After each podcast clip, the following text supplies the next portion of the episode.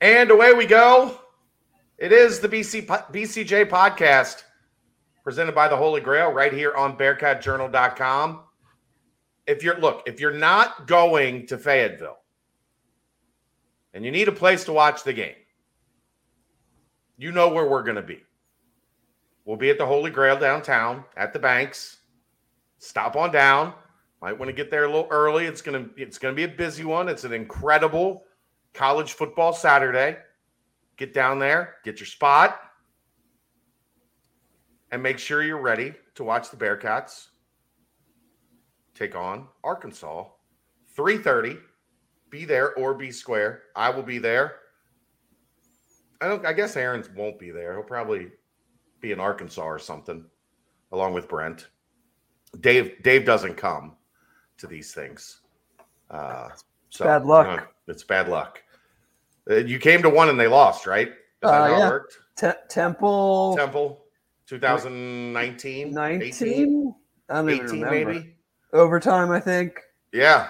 No, they lost. Yeah. I remember. Oh. I was there. Tafts. Yep. And, and you vowed in that moment that you would never come to one again. And they basically never lost since. Yeah, they haven't lost since. I was joking about that with Tony today. Uh, Tony and I did the, the the watch parties together, have done the watch parties together for two years at the Grail, and, and they haven't lost. I'm like, you you can't not come tomorrow or Saturday, Tony. If you do and they lose, it's on Tony. Yeah, see, it's just never going to be my fault ever again. Right. All right, Dave, we... Uh, We have a lot to get to. Uh, yeah, for, for those that, you know, say our podcasts can go too long at times, you know, this one might not be for you. we, we actually did, uh, you know, kind of a, a pre-show rundown of how we wanted this thing to go. And that was long. Well, at least longer than our normal pre-show rundowns. Which There's a lot going on. I mean, really yes, exist. Part of the reason is, like, we are waiting to do the season preview till now because we couldn't do it last week, so that would have taken up a big chunk of of content and time, uh but yeah, we're gonna cram it all into tonight, and we're gonna go and we'll see what uh what time this bad boy wraps up. I have radio tomorrow, um so let's get it done, at least, like, so I can get to bed at a reasonable hour. Hey, you know, I'm all about that. Okay. Yeah.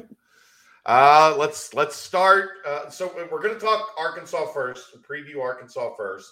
I know that's, you know, what a lot of people are uh, are here for this week. Um, and then we're going to do our season preview where we go through and make predictions uh, on all of the games. And then we're going to talk all the stuff that went down today. Most of the stuff that went down today. Uh, we might save some of the rule stuff for Aaron and I tonight on the nightcap, just to, like, remove something from here that we can place somewhere else. Um, so, yeah, let's uh, let's get to it. Uh, also, on the YouTube channel, check out uh, Reagan Yoakum, who's our new employee. She has posted her first uh, two-minute warning, which is the name of her new show that's going to be uh, on all our social networks. Um, so make sure you check that out and uh, give Reagan Yoakum a like and uh, and a follow on Twitter and Instagram and, and all that good stuff. So welcome in, Reagan. Uh, good to have your first piece up, and we are excited to have you. Uh, let's get this rolling. Dave. Yes. Arkansas's top twenty-five team. They are. They are very good. Uh, they have a, I'll get into that. They have a quality quarterback. They do. They have an uh, offensive line that returns four starters. Correct. I like Sam Pittman as a coach. Seems I think like he's good very dude. good. Um, I think he is putting together something at Arkansas that's that's going to be a lot more um, sustainable than some of the things that they have tried to do over the past couple years. Uh, but they open up with the Bearcats. We've joked about Luke Fickle not being happy to have to do this. How mad is Sam Pittman? Like, well, he's got to be pretty mad because, I mean, our fans might not know this. Um, but not only do they open up with U C, they have an October trip to B Y U. Yeah. Who who scheduled that for them? Like, why why are you doing that? You have, in the middle of S E C, like, what are you doing? Why are you playing? Like, obviously, U C, you know, when this was scheduled, no one could have anticipated them coming off of a college football playoff trip. Uh, but, like, they, they were trending up. And then, so you do that, and then you also slam a game in Provo right in the middle of S E C season. Like, well, I think from like from the U C perspective, I think the only thing that that you know Luke would potentially be upset about is just game one, right? Like, I don't think they mind uh, a game at Arkansas. I mean, you want a home and home, obviously, if you're Luke, but I'm talking specifically this year. The only thing that if you're a coach is kind of annoying is that you got to do it right out of the gate. But I don't think, given the last year in the American and and what you need to do to boost the schedule when you're at this level, I don't think there's any problem playing Arkansas or no, going I mean, to Arkansas. Just doing it in week one. If you're Sam Pittman, you're looking at your athletic director going, what the hell are we doing? I don't even have a problem with it. Like, I have zero, like, I don't even know what the big problem would be from from U C. Just because side. You're replacing so much and, and yeah, you'd like to like, maybe get a game under your belt. But two years ago, you weren't, when it was scheduled, what, in twenty nineteen or twenty eighteen, something like that? Yeah. I'm just you talking about in the moment. Yeah, like, you weren't going to the Big twelve. You looked at a over million dollar payday. Like, I don't know what, like, what would be a more ideal first? Like, yes, they might lose. And if you're just looking at it black and white, like, do they win, do they lose? Sure, you could play a whole bunch of teams and just get a W. Right. But, like, you know, I mean, it's it's not like they're going to Ohio State or going to Georgia or Alabama. I'm just saying, you know how coaches think. They hate having these games week one. I know. I I, th- I think it's good. I I don't, you know. You whatever. Also don't have five million dollars on the line every year. Oh, we're going to just – he's just like, lose this game. No. We're going to go like four no, and eight. But, you know, you know, you know how coaching works. Uh, real quick, Joffrey, I hope you feel better, bud. I hate to hear that. Hello, everybody. Hi, thank you, Steven. Uh, have a great stream tonight. Uh, that's right, Daniel. Game, game week. week. Let's ride, baby. Uh, I did review the sauce sauce today. How was it? Um, so at first, it's kind of eh, okay. So like everything else at B-Dubs? But it's got kind of a lingering heat to it that after you eat like the second or third one, you're like, oh, okay, there's the there's a little oomph to it. Yeah. So um, you're, what so, you're saying is I should get naked wings from Roosters and put some sauce sauce on it. Probably. Uh, but it, it it had it was good. I gave it like a, a mid to high seven.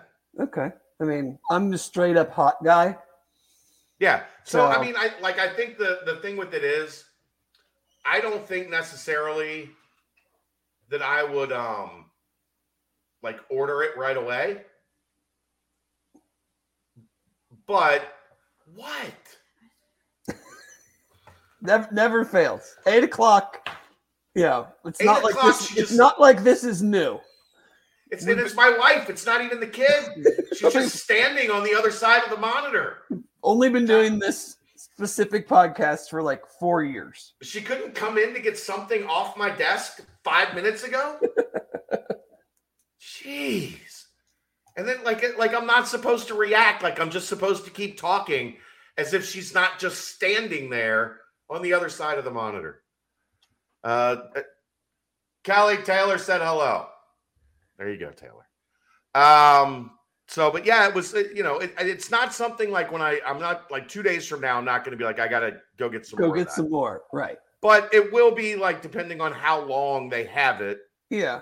I imagine I, like I, for the I'd season, order it again. Right? Well, they said it was limited edition, so limited uh, run. So, I mean, I would like to try it. I just, I'm not a huge fan of everything they provide, you know, have in general, especially their wings. They're like tiny baby chicken wings. No, but these were actually the one in Kenwood. The wings were huge. Oh, I was maybe they maybe they upped their game.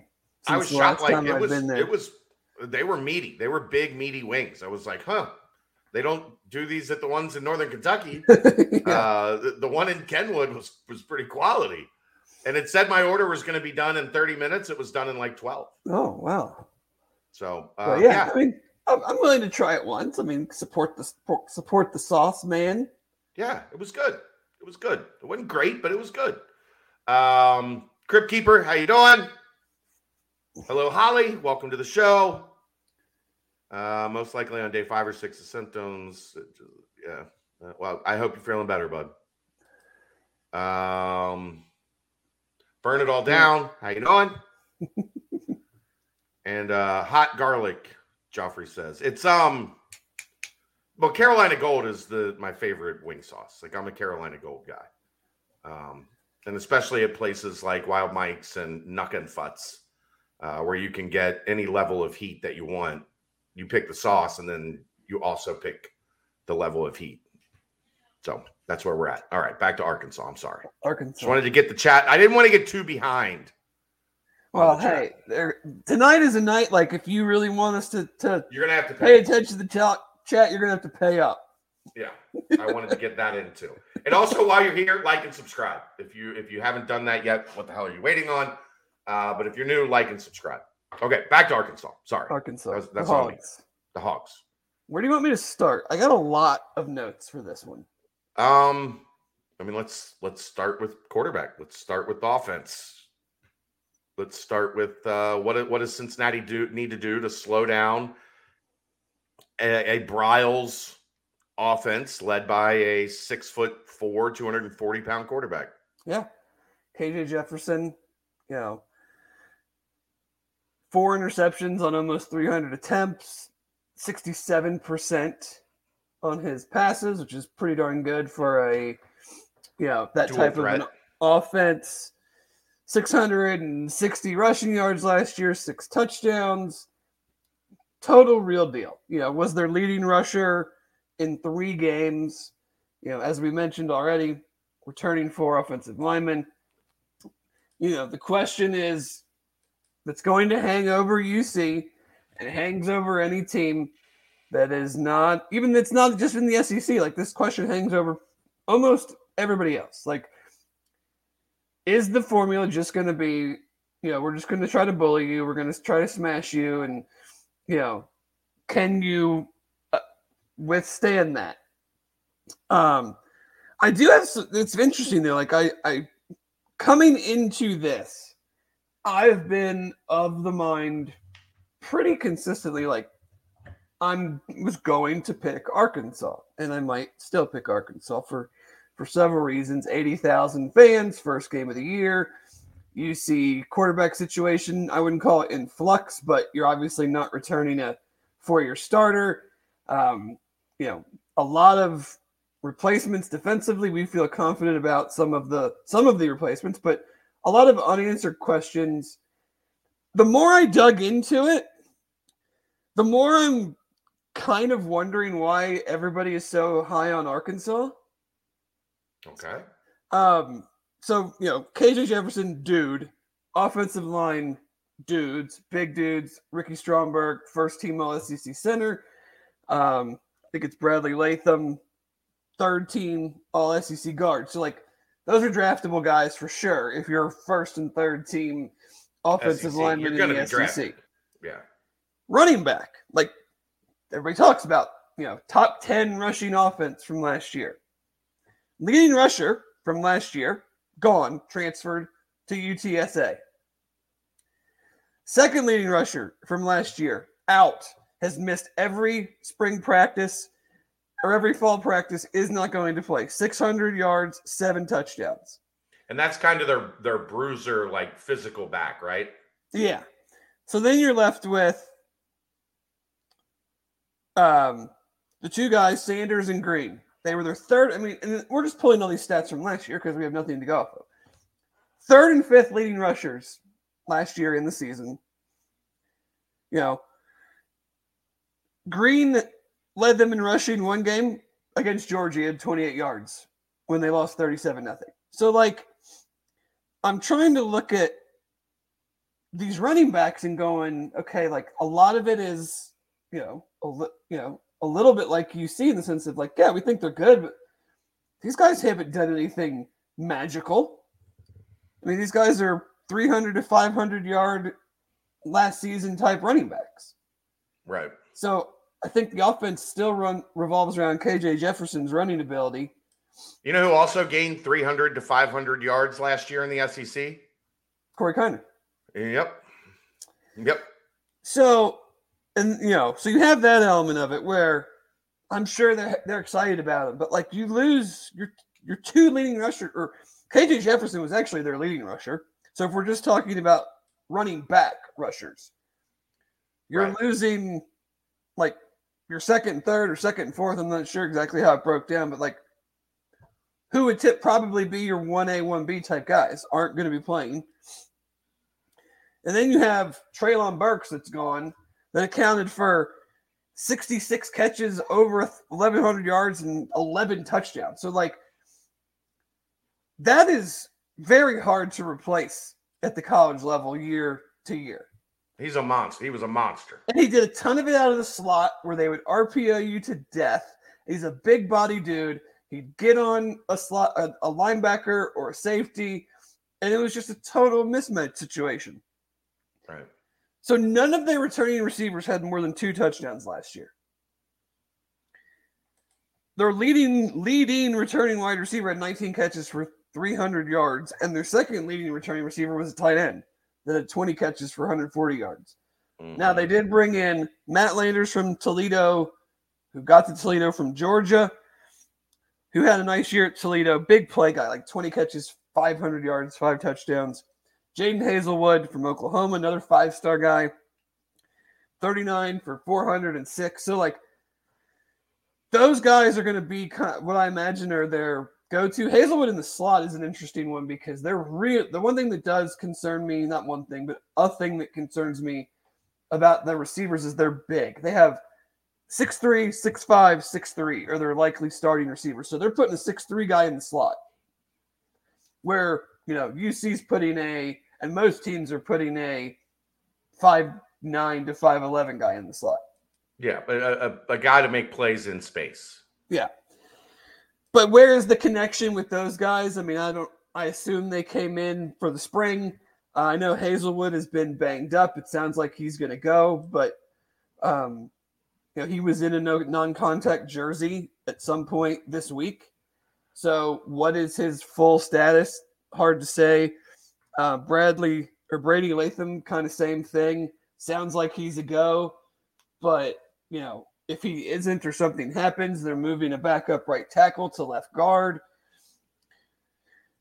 And, you know, I'm just, what they want to do, I actually think plays into U C's, I'm not going to call it revamped defense, but like I'm much more confident against the run this year than I was last year. I think yeah, we Rob- talked about it just stylistically. Like you've got guys that should be better at the point of attack than the two guys last year in Brooks and, and Maje that were speed, quickness. They weren't, you know, right, pure power point of attack guys. Yes. So, you know, can you get K J Jefferson to turn the ball over? You know, in, the, in an R P O offense, it's hard to get interceptions because, you know, a lot of it is the read and then the then he goes or whatever. So it's not like he's back there scanning the field and going to a third. You know, he's kind of just picking his guy and going.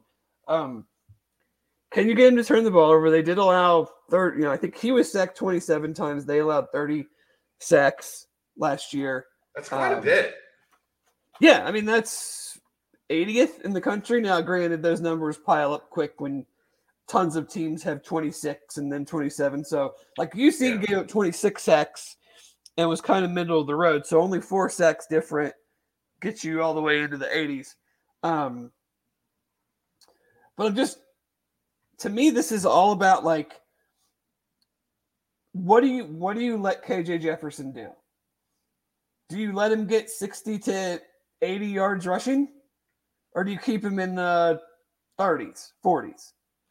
do you let him hit that sixty-seven to seventy percent passing rate, or do you keep him down more in the sixty to sixty-five? Can you get an interception? Can, how many sacks can you get? Like, none of their receivers really scare scare me. The only reason they would scare me is I don't know exactly what to expect from our corners. But just looking at them as players, I'm not like, this guy's a freaking dude, and I really wish we had Sauce. We'd be a lot more concerned if it was a year ago and going against Treylon Burks. Ex- exactly. Exactly. I mean, that's a bona fide. They person. Have the leading rusher or the leading receiver from Oklahoma. Hazel, Jadon Haselwood. Yeah, yeah. yeah, he'll be in the he'll be in the slot. Uh, he wasn't even. I mean, he's he was not their leading receiver at Oklahoma. Leading yards, I think. Not at three ninety-nine. That's what's odd. That's what I've seen multiple people say. He was the leading. There's receiver. No way the leading receiver at Oklahoma. Or maybe the leading return would have been the leading returning yards. Maybe would have been the leading returning receiver. He might have been, but Reed says he thinks their wide receivers are going to be way better than we think. In game one, be, but they haven't shown it to be. So how I I can't be like, oh yeah, they're going to be great based on based on what? Well, he thinks. Yeah. Well, I think they're going to be okay.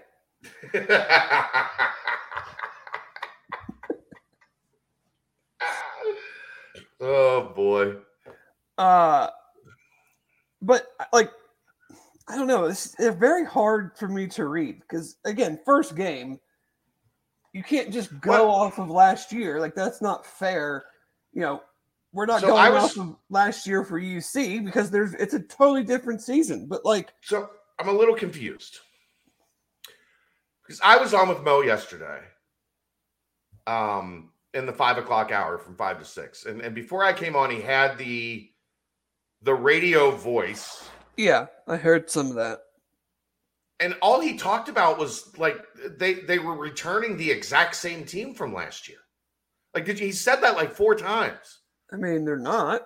I know. Like, that's, I, I'm, I was sitting there scratching my head, Dave. Like, what, they returned the quarterback and, and most of the offensive line, so that means they're returning I mean, the entire offense? They're They're losing...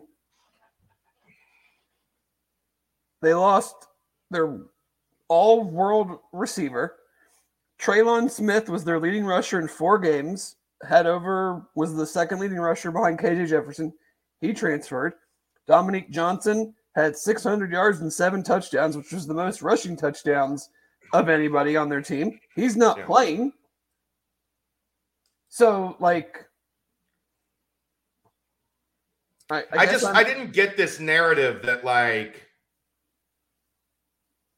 you know, that they, they were some like, like, like they they were Cincinnati last year, right? Everybody but like five guys was back.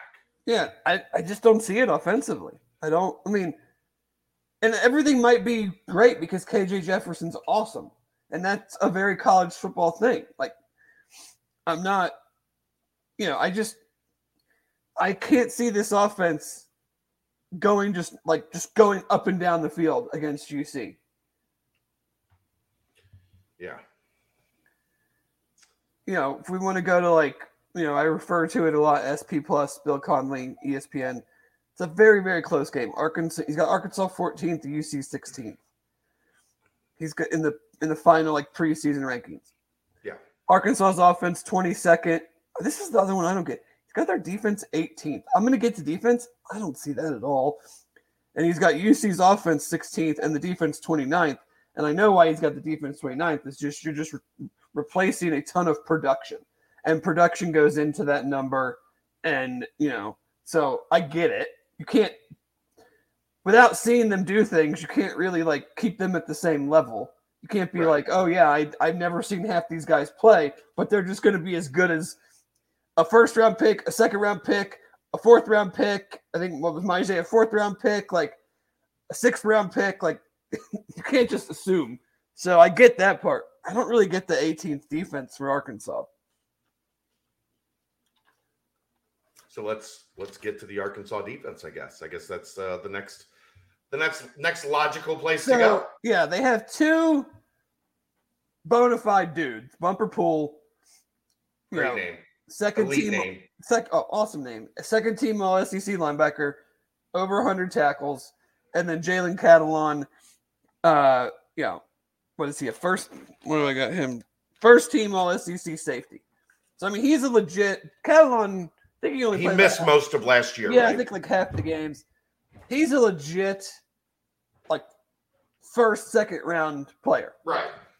He's Kyle Hamilton, essentially. So how Maybe does not, oh, no, I, I think he? Yeah, he is. He reminds me of like Brian Cook. Like he wants to come up and lay the wood, but he also misses a lot of tackles. That wasn't Brian Cook. No, that part wasn't. But the wanting to knock your head off part is. Uh, but the interesting thing though is that they also run a lot of three three five, and they'll even get into a three two six. And the place that I feel U C can truly exploit and and has a pretty big advantage is that they are replacing all three of their starting defensive linemen, which includes John Ridgeway, who's been their nose for the last several years, was drafted by the Cowboys. We know, because we run a three three five, how important the nose position is.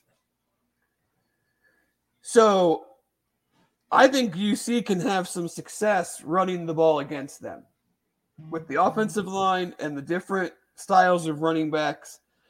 They brought in a lot of transfers for D-line depth. Uh, Landon Johnson or Landon Jackson from L S U. He's a young guy, so like no stats really last year. Terry Hampton, a guy from Arkansas State. Uh, he was pretty good in two thousand, but played about half the games last year, got hurt. And then Jordan Dominic uh, had a good year last year for Georgia Tech in eight starts, five and a half for lo- tackles for loss, three and a half sacks. So that's their depth. But like I'm looking at their projected starters. You got a guy. These are obviously last year's stats, but I'm just using them for reference. Seven tackles, no sacks. Projected left end starter, twenty-seven tackles, one sack. Projected nose tackle starter, twenty-one tackles, one and a half sacks. Projected right end starter, twenty-three tackles, two and a half sacks. So they didn't sack the quarterback a ton last year. No, they were like they were bad in pressure rate, and not nobody, just sacks. Right. No starter returns had more than two and a half sacks last year. So I think if U C wants to, you know, get big and ugly and try to do it that way, I think that's that's a possibility. Um, you know, you have the two guys, you have the safety, you have the linebacker. It'll be interesting to see how Catalon matches up with Lenny and Josh. Um, yeah, you know, outside of Georgia in their just absolutely absurd tight end room. I was. I was listening to something today where they were talking about putting all three of those dudes on the field at once, and I just laughed because I was like, oh, my God, that would be amazing. uh, but, like, how does he – because he's not a he's not a huge – he's not a big guy. He's not, like, a long, rangy type player. So how does he match up with the tight ends? You know, if U C starts running the ball with some, some level of success, does that mean he comes down more? Um So I think their inexperience on the defensive line, especially for game one, could be a problem for them. Um, you know, because we know U C's got the experience on offensive line. We know they're going to want to run it.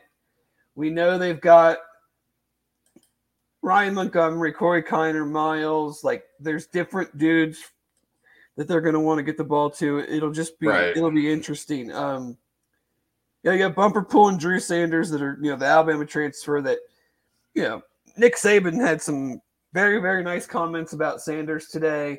I, mean, I think today, maybe yesterday, who knows, but just said he just got hurt and transferred and, you know, probably would have been a starter for Alabama if he would have stayed. So um, obviously has some some high-level talent there. So how do the linebackers help out in the run game? Like, are they – Are they supporting more because they know U C wants to run it, and they have an inexperienced right, sure. defensive line. So does that open things up in the middle of the field because the linebackers are closer to the line? Um, you know, secondary-wise, outside of Catalon, again, it's a lot of like one of their starting D Bs transferred to L S U. They got one back from L S U, but he's one. He's in one of those kind of or positions, like not sure if he's a starter or not. Um, their main returning D B, Miles Slusher, I think is how you say it. He's their nickel. So he had four passes yeah. defensed and two I N Ts, fifty tackles. But again, everybody else that like looks to be projected starters, we're talking like two tackles. One guy, two tackles. One guy, one pass defense, two tackles. Another another guy, Hudson Clark, one pass defense, twenty-two tackles. Ja'Cory Turner, one pass defense, two tackles. Trent Gordon, two tackles. So, you know, I think their defense is – it's going to have athletes. And Sam Pittman even talked about it, like, to, I listened to his stuff from the other day. Like, he talked about they looked at it when they first came in. What's the fast? And I agree, totally agree with him. What's the fastest way to take a bad situation and at least make it competitive? And he said, we, initially, we just tried to add as much speed as possible. And now they have tried to, you know, obviously because of the league they're in, you can't just get along with speed alone. Like, yeah. Now they've, as they've gotten their foot in the door with kids and had some success last year, like now they're working speed and size. So all these kids that are starters now are from those beginning recruiting classes, or maybe were even there before Pittman even Pittman and them got there. So you're going to be looking at a lot of speed. Like they're going to have a lot of speed. I'm imagining all these D Bs can run. But, you know, similar boat to Cincinnati in that, like, we think that they are going to be good. But we don't know. Right. Like, and I was going to get to that. Like, it, uh, if you're going to say all that about Arkansas, it's fair to say yes, of course. Similar about Cincinnati. Right. I'm just saying that in the sense of, like, I, I you know, uh, Arkansas media, fans, whatever, seem to be very, very high on their team, which is fine. We're, you know, I wouldn't expect anything else. But, like, once I started digging, I'm like, I don't see a lot of like, oh, this dude is, this dude's played, you know, a thousand, two thousand snaps. Oh, this guy's got a track record of of two or three years as a as a solid starter, like especially you know especially defensively. Outside of Bumper Pool and Jalen Catalon, like none of these guys to me scream like, you know, guaranteed stud. Well, even just like production, like there's no production. Not saying they can't be good. Not saying they won't be awesome on Saturday. But you also have to factor in game one. Like these are all guys that are that are for for both uh, both defenses really. A lot of guys that have played some, but haven't been asked to carry a heavy load, and now being thrust into. Let's see what you got. Can you handle sixty-five, seventy snaps, or, or you know, right. what's your what's your backup like in a one B situation? Yeah, I mean, I think the thing that you always have to take into account when you're talking S E C is like, I, I talked about the, the depth on the defensive line. Yeah. Like, those dudes have all, they were recruited to other, you know, L S U, Georgia Tech. The Georgia Tech guy is produced.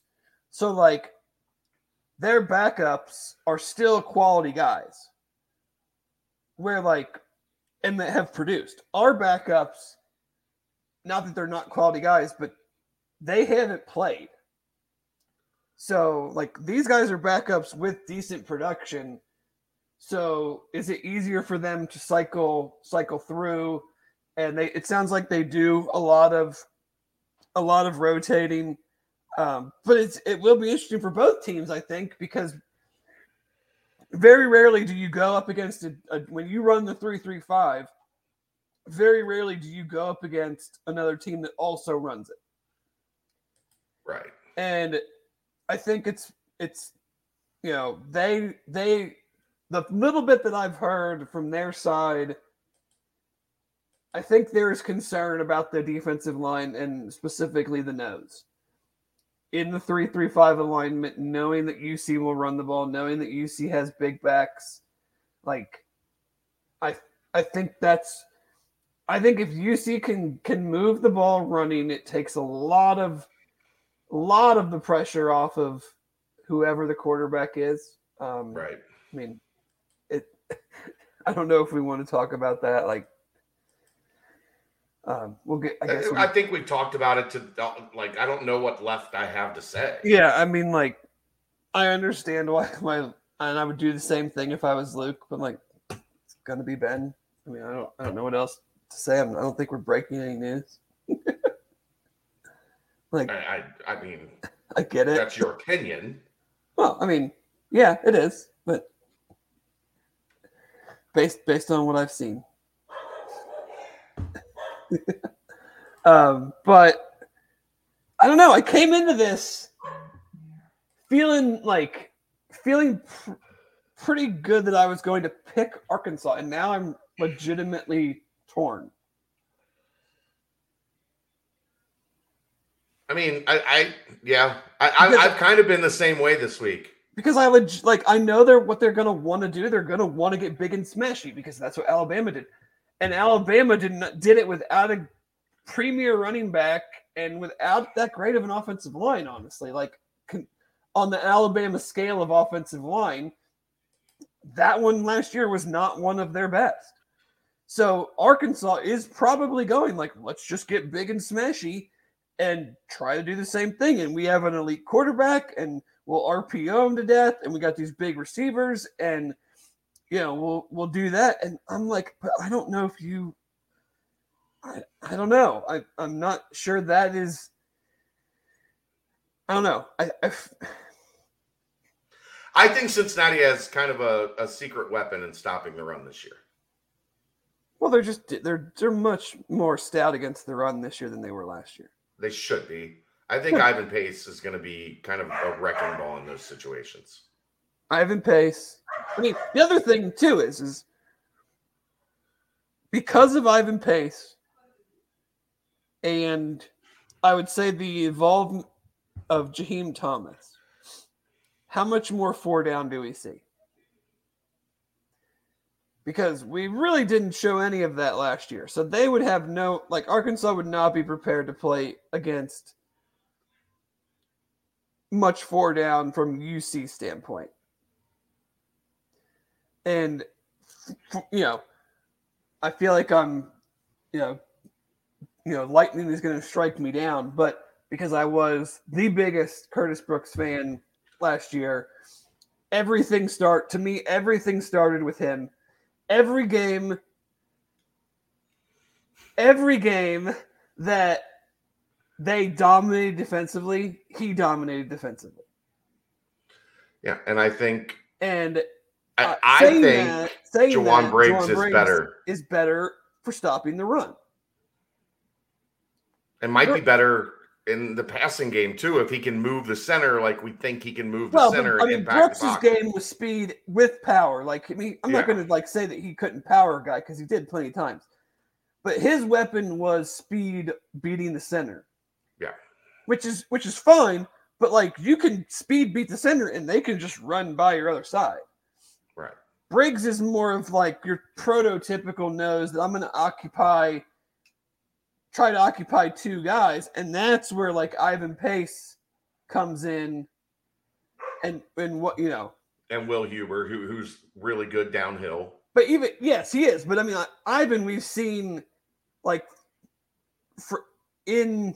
Yes, Mac level, whatever you want to say, but like this—that's his thing. Is like you go, cl- you cl- you block it up. I'm gonna go heat-seeking missile, and and we're and I'm gonna take care of it. Yeah.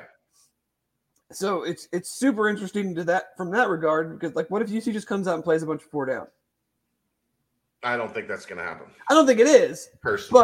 But are they more are they more capable to switch to that if things aren't going great against the run this year than they were last year? Yeah, because Yeah, yes, because you move Jabari Taylor inside or you bring Dante Corleone in. Um, either way, uh, you're you're much more suited. You know, if if they really wanted to and a team's gashing them, you put Briggs and Corleone next to each other. Right. Teams aren't running up the middle. It's, it's not going to be there. So, you know, I mean, I'm just interested to see. There's just a lot of – I think I think Arkansas is rightfully, you know, getting a good amount of pub. Like, you bring back a quarterback like that, you bring back an offensive line, you bring back two defensive players that are high, high level. You're you're definitely a top twenty-five team. Yeah. But, like, I'm also looking at, like, taking the Georgia game out because Georgia beat the crap out of everybody. Bama beat you by – or Auburn beat you by fifteen. Like, they're that they're a mess. They were a mess last year. L S U was a mess last year. You beat them sixteen thirteen in overtime. Mm-hmm. You gave up fifty-one or fifty-two and lost to Ole Miss. Mm-hmm. But then you got, like, a really good twenty to ten win against Texas A and M. And say what you will about Texas, but they kicked the shit out of them, forty to twenty-one. So, like, which which one of those te- of these, and they kept it close with Bama. Like, which one of these teams are they going to be? Are they going to be keep it close with Bama and beat Texas A and M, or are they going to be like almost lose to dumpster fire L S U and get the crap beat out of you by like real bad Auburn? Now, they, they are notorious for starting hot and finishing cold, right? You mean like in the game itself? No, I mean like season-wise. Or oh. At least that's like I've seen a lot of reference to that when reading about them. No, I mean, they went, uh, they went the nine and four. I mean, they beat Penn State in the bowl game, so they went eight and four, nine and four. Um, I'm sure some of that is also when you play in the S E C West, like yeah, like where who, where's your like terrible schedule when you have like back you know before L S U got bad, like when you're just going like Bama, L S U, Auburn, like A and M, Florida crossover game or something like you know yeah Georgia. You know, I don't know how many how often they've played them, but but like yeah, I mean you're it's like the old Big East basketball wise, like you're two weeks away from a A three-game losing streak. Three-game losing streak. So, I, I don't know. I think it's, I think it's low scoring. What What do you know on their special teams? Anything? Well, the kicker's really good, but he wasn't even like.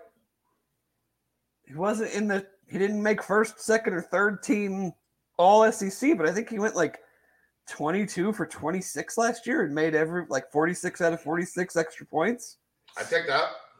Yeah. So, I mean, I, I, I guess that. maybe, I guess the S E C just has really damn good kickers. I don't know. That seems like a top of the line kicker to me. That that's interesting though. twenty-six field goal attempts. That tells me they stall out quite a bit. Yeah. I'm just yeah. saying for a team that, like, everybody's talking about, like, their offense is going to be one of the better in the country. Like, that's that's stalling out quite a bit and putting your kicker on the field. Yeah. S E C no, I, defense, I guess. I agree. I mean, they had, what, eleven touchdowns from Burks, six rushing from Jefferson, another seven from Dominic Johnson. So that's twenty, almost thirty plus passing touchdowns. So, um, I'm with you. Like, I, since we've gotten into this offseason, I, I've been kind of of the belief that veteran quarterback playing at home, first game of the season, you, you get the nod. Like you get a, you know, you get an advantage from me, mm-hmm. but, but, you know, it's, it, I, I've talked about this a couple times this week. Like we know the wide receiver room is very good. P F F just had the linebacker room graded second in the country. Right. Pete Thamel just told me this week, the only tight end group he'd take over Cincinnati is Georgia. like it, you're still we're we're very high on the defensive line bunch. We're not completely sold on the secondary yet, but it's not like they got torched all camp. No, that's more that's more of like a that's more there's all you know. Every year there seems to be a position where we feel like we like the talent, but it just hasn't. They haven't had the opportunity. I remember the one year it was defensive line. Like we like last year was linebacker. Right. Really? We, we like the guys, but we just they just haven't played. So like, are they? Can they be good? And and they were. And Cope and Kamani and and Cortez. And well, but the question on the D line was after they left. Right. After those three guys left, can they be any good? And then here came the next wave of guys, Elijah Ponder and Brooks and Brown and uh, Maje. And right. all of a sudden, oh, well, defensive line's a strength. It wasn't the weakness that we thought it might be in the offseason. Yeah. I, yeah, I see where you're coming from.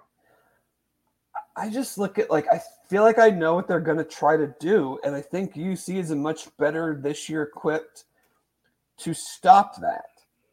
Yeah. That's what I keep coming back to is I there we haven't there, talked there, about this maybe Briles. I mean, Kendall Briles is their offensive coordinator, so they're a Briles system, but it's the R P O elements of it, not the air raidy elements. They want to run. Oh yeah, sure. I mean, they, they got a quarterback that you know is bigger than everybody, bigger than most of everybody else's linebackers.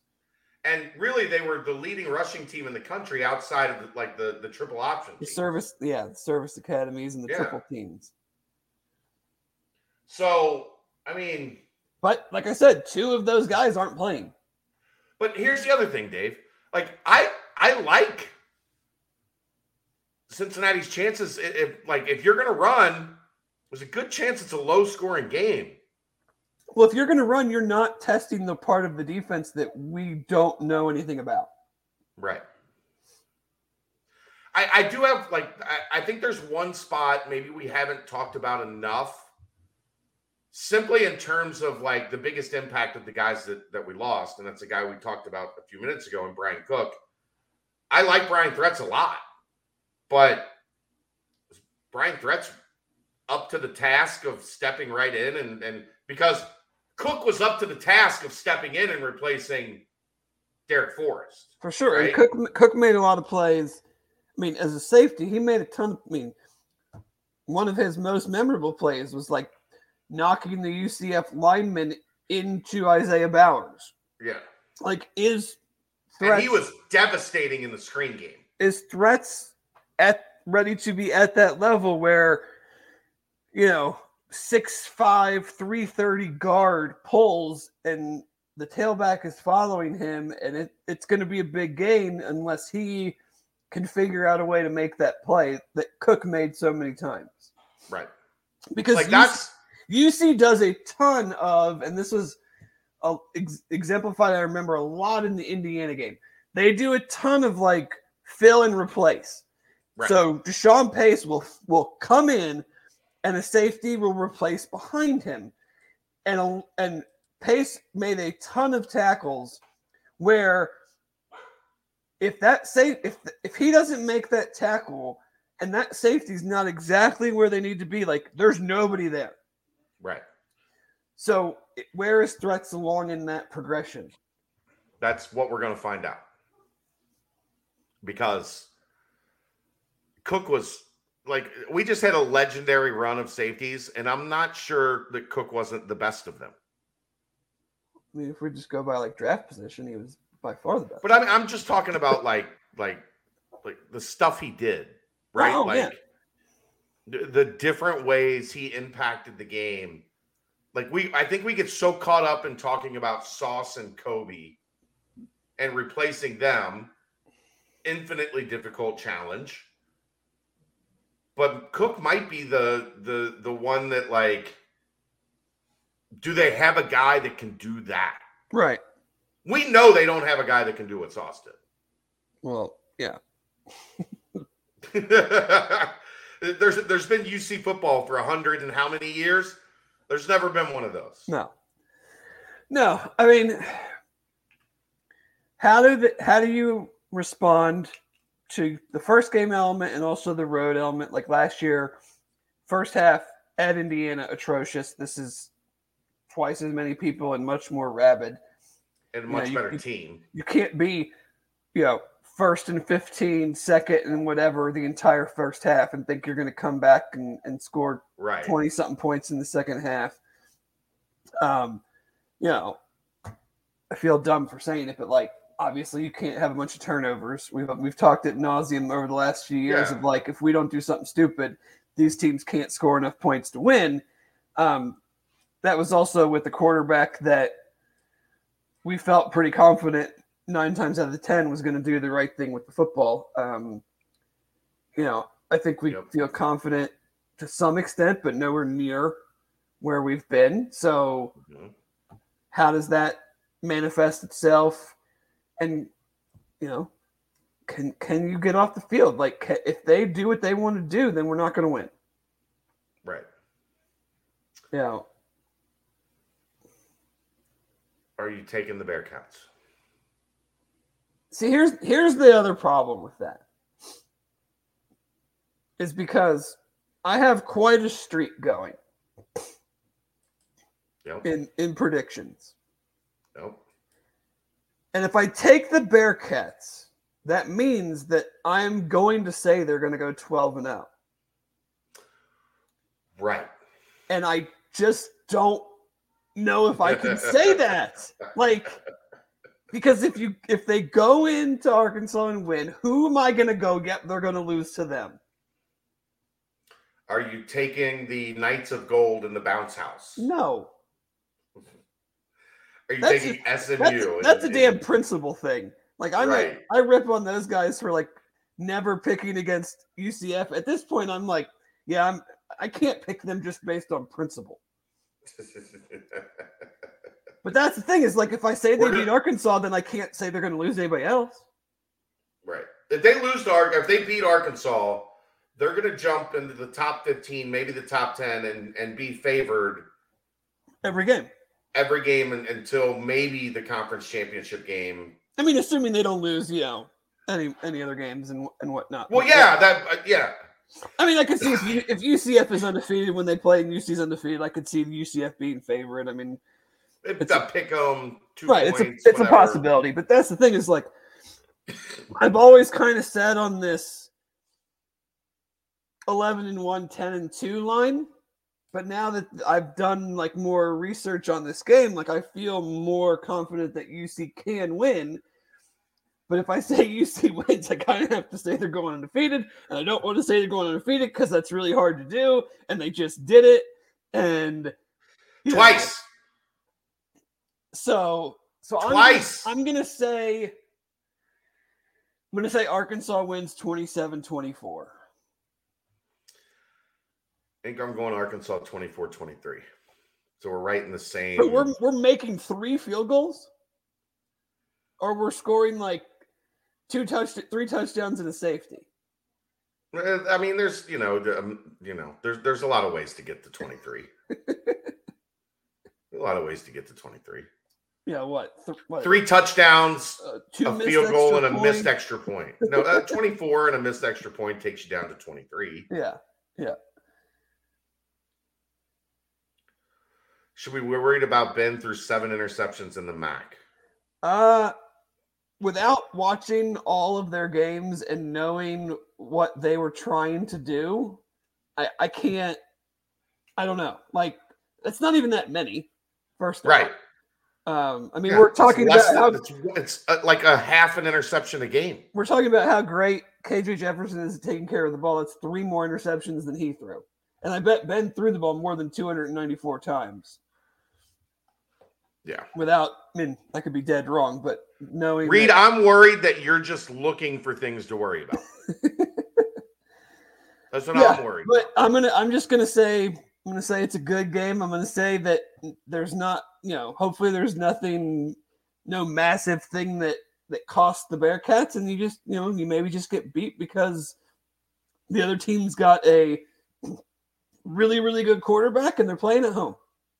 and they got a lot I, of I just, those are a lot of things. other a lot of other talent on the field. Like those are the two things for me, Dave. Veteran I mean, quarterback, really talented, and you're playing at home in week one. Yeah, you know, Bill Conley does like the matchups too, where he goes inside the numbers, and it was like a twenty. Obviously, the points don't necessarily equal what like how football scoring works, but it was like a twenty-nine twenty-six Arkansas game. So I mean, right. like he thinks it's his his formulas say it's going to be super close. I mean. Yeah, four hundred eight passes. So he threw the ball one hundred more times, over one hundred more times than Jefferson, and threw three more interceptions. With a disaster for an offensive line. Oh, I mean, totally different setup. Disaster for no, an offensive No first round wide receiver, that's for sure. Right. I mean, K J Jefferson is very good, but um. throwing to Treylon Burke, like that, that, that makes you a little bit better because you know, like that guy's going to go make me a play. I'm just open. going to take the snap yep. and throw it to him. So yeah, so I mean that's kind of where I where I sit. You know, I don't like to do it, but I try to be. I try to be as you know, honest and and. Yeah, you know, I, I definitely don't ever want to be considered a homer because that's no, that's not fair to people that listen to us and and know that we see things. And then if, if I'm on here telling you like, oh yeah, you your U C's great, they're going to win by twenty, and then they they lose by ten or something, like people be like, well, Dave doesn't know what the hell he's talking about. Playing in the S E C is not hard, Reed. You don't have to go to Lubbock. Duh. Going to Lubbock is hard. That's what's hard. You ever been to Lubbock? It's hard. Getting to Lubbock's hard. Getting out of Lubbock was hard. It was, I think, Hug's point. Yeah. It wasn't, it wasn't getting there. It's getting back. Uh, Crypt Keeper, you mean to tell me I spent two hundred dollars on ribs uh, just to lose? Come on, guys. I, I look, man. I, we're just honest. I'm just, I'm just being honest. I mean, I could sit, I could sit here and tell you they're going to win, but like, I don't know. What, I think I it's going to be a close game, and home field and veteran quarterback, like that means something. Has to mean something.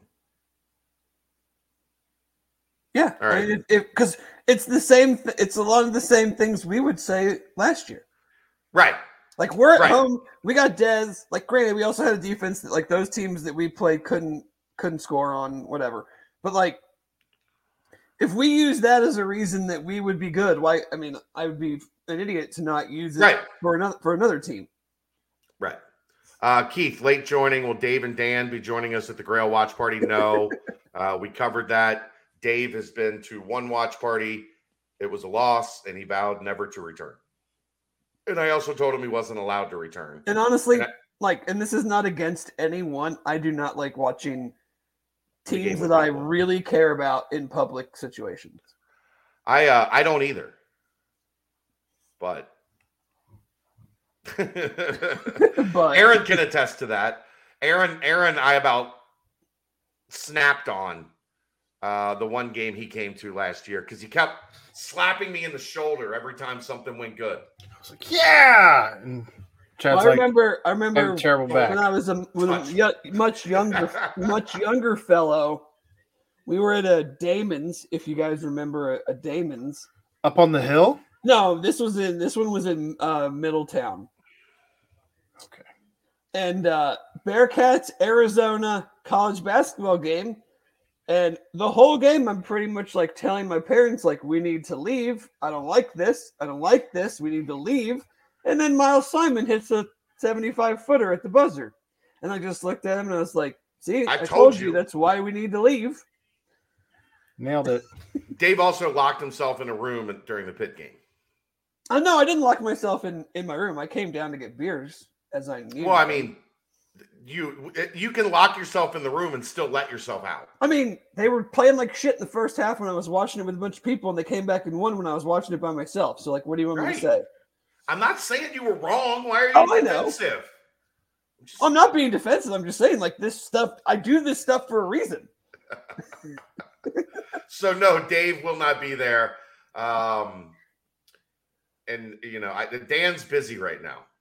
Yeah, we'll, we we'll tried. Get, we we efforted Dan tonight, but that's a man that's got a lot going on. Yeah, we'll, we'll get into some. You know, I've I've had some some communication with, with Dan, so we'll we'll get into that at some point yeah. tonight. But let let's get this season preview banged out. I don't man, think I, this I, is.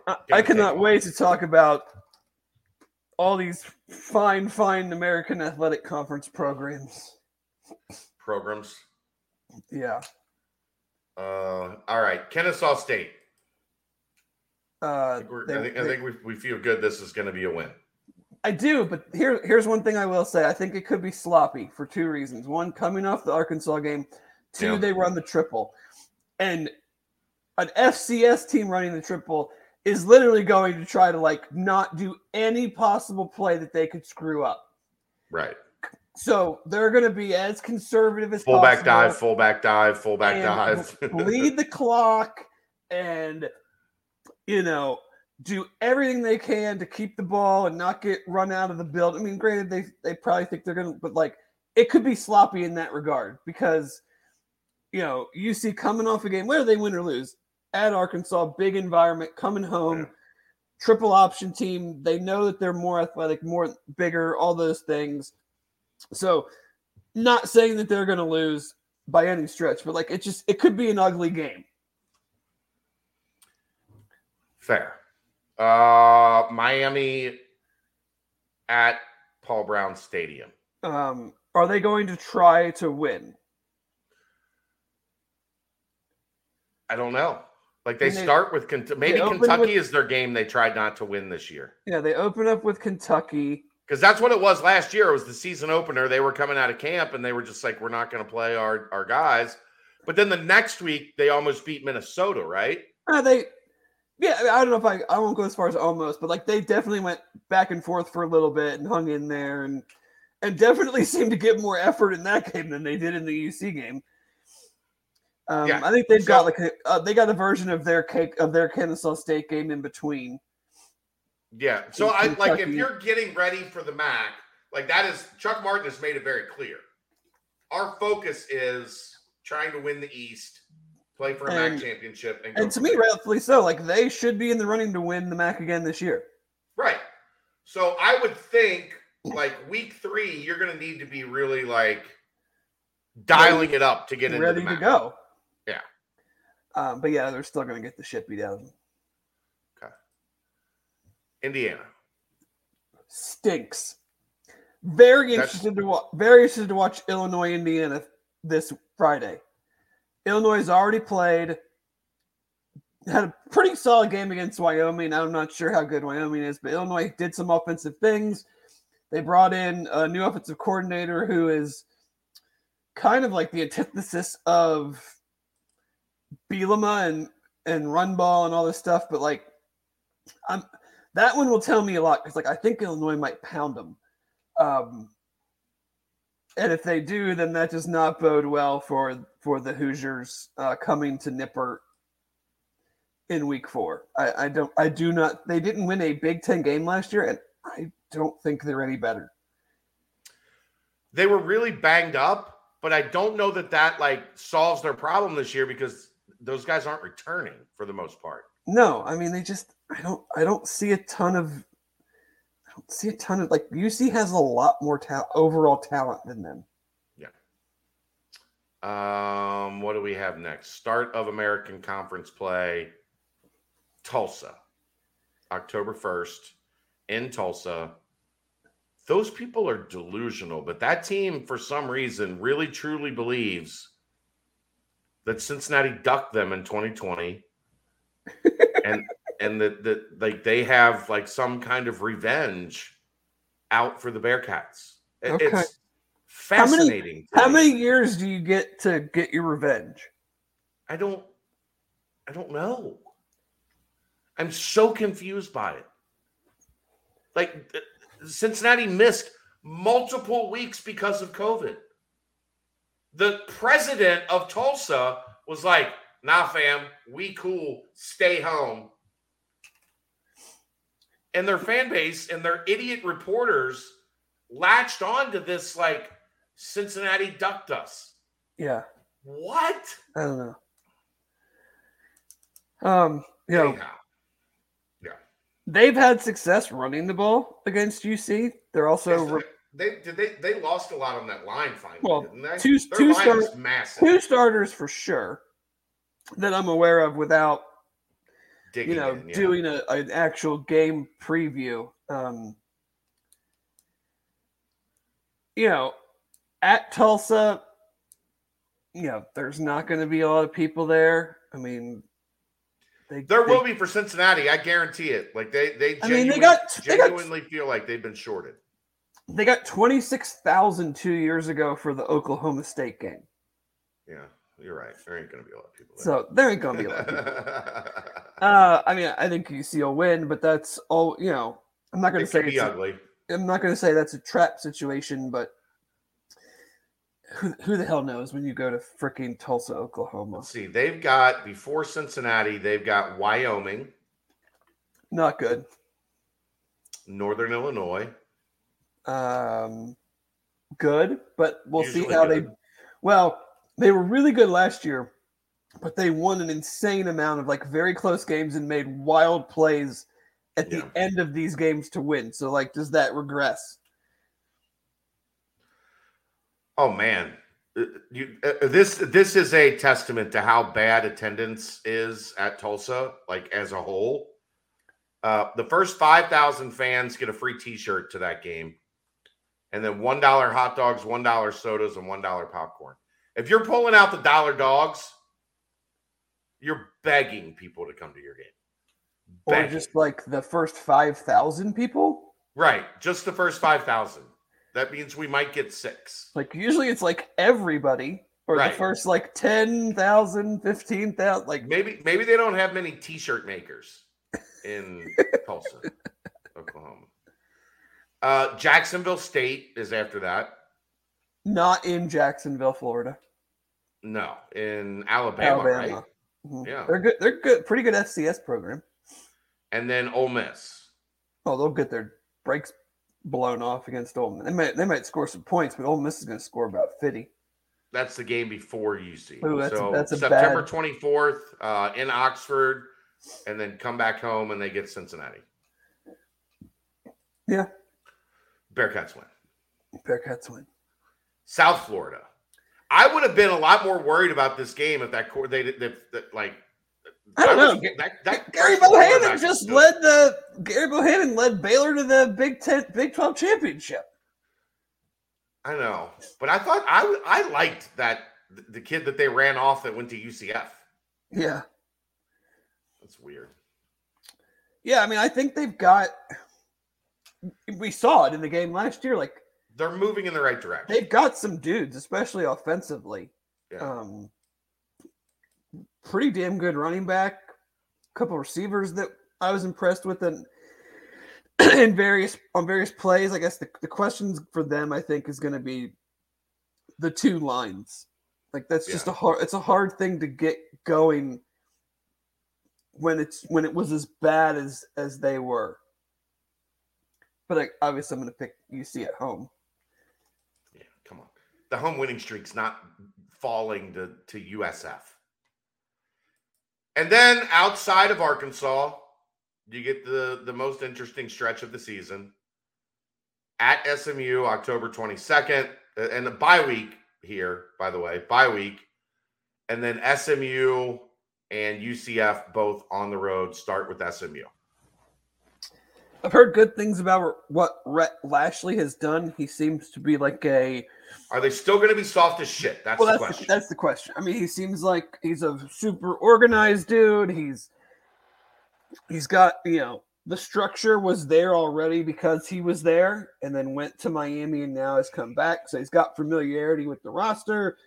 Um, Why does he sound like a pro wrestler? Rhett, Rhett I feel like he sounds like a country singer. Or a country singer. Well, that, well, those are interchangeable, right? Yeah, like some are. Some country singer, pro wrestler, like that. The names can be like uh, mixed and yeah. matched. Like I'm just not going to pick U C to lose to frickin' S M U because of how soft they've been the last few years.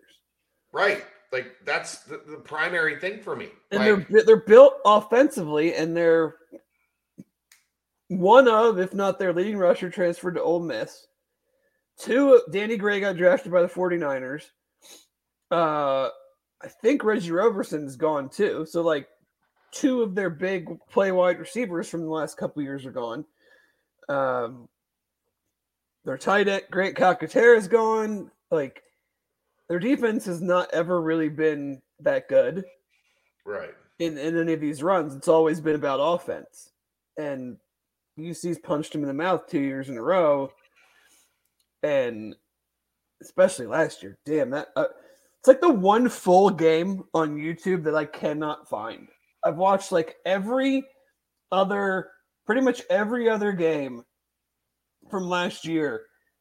I've been able to find the full game, and that one just not, I just can't find it for some reason. Kind of like how we can't find episode twelve of The Hilltop.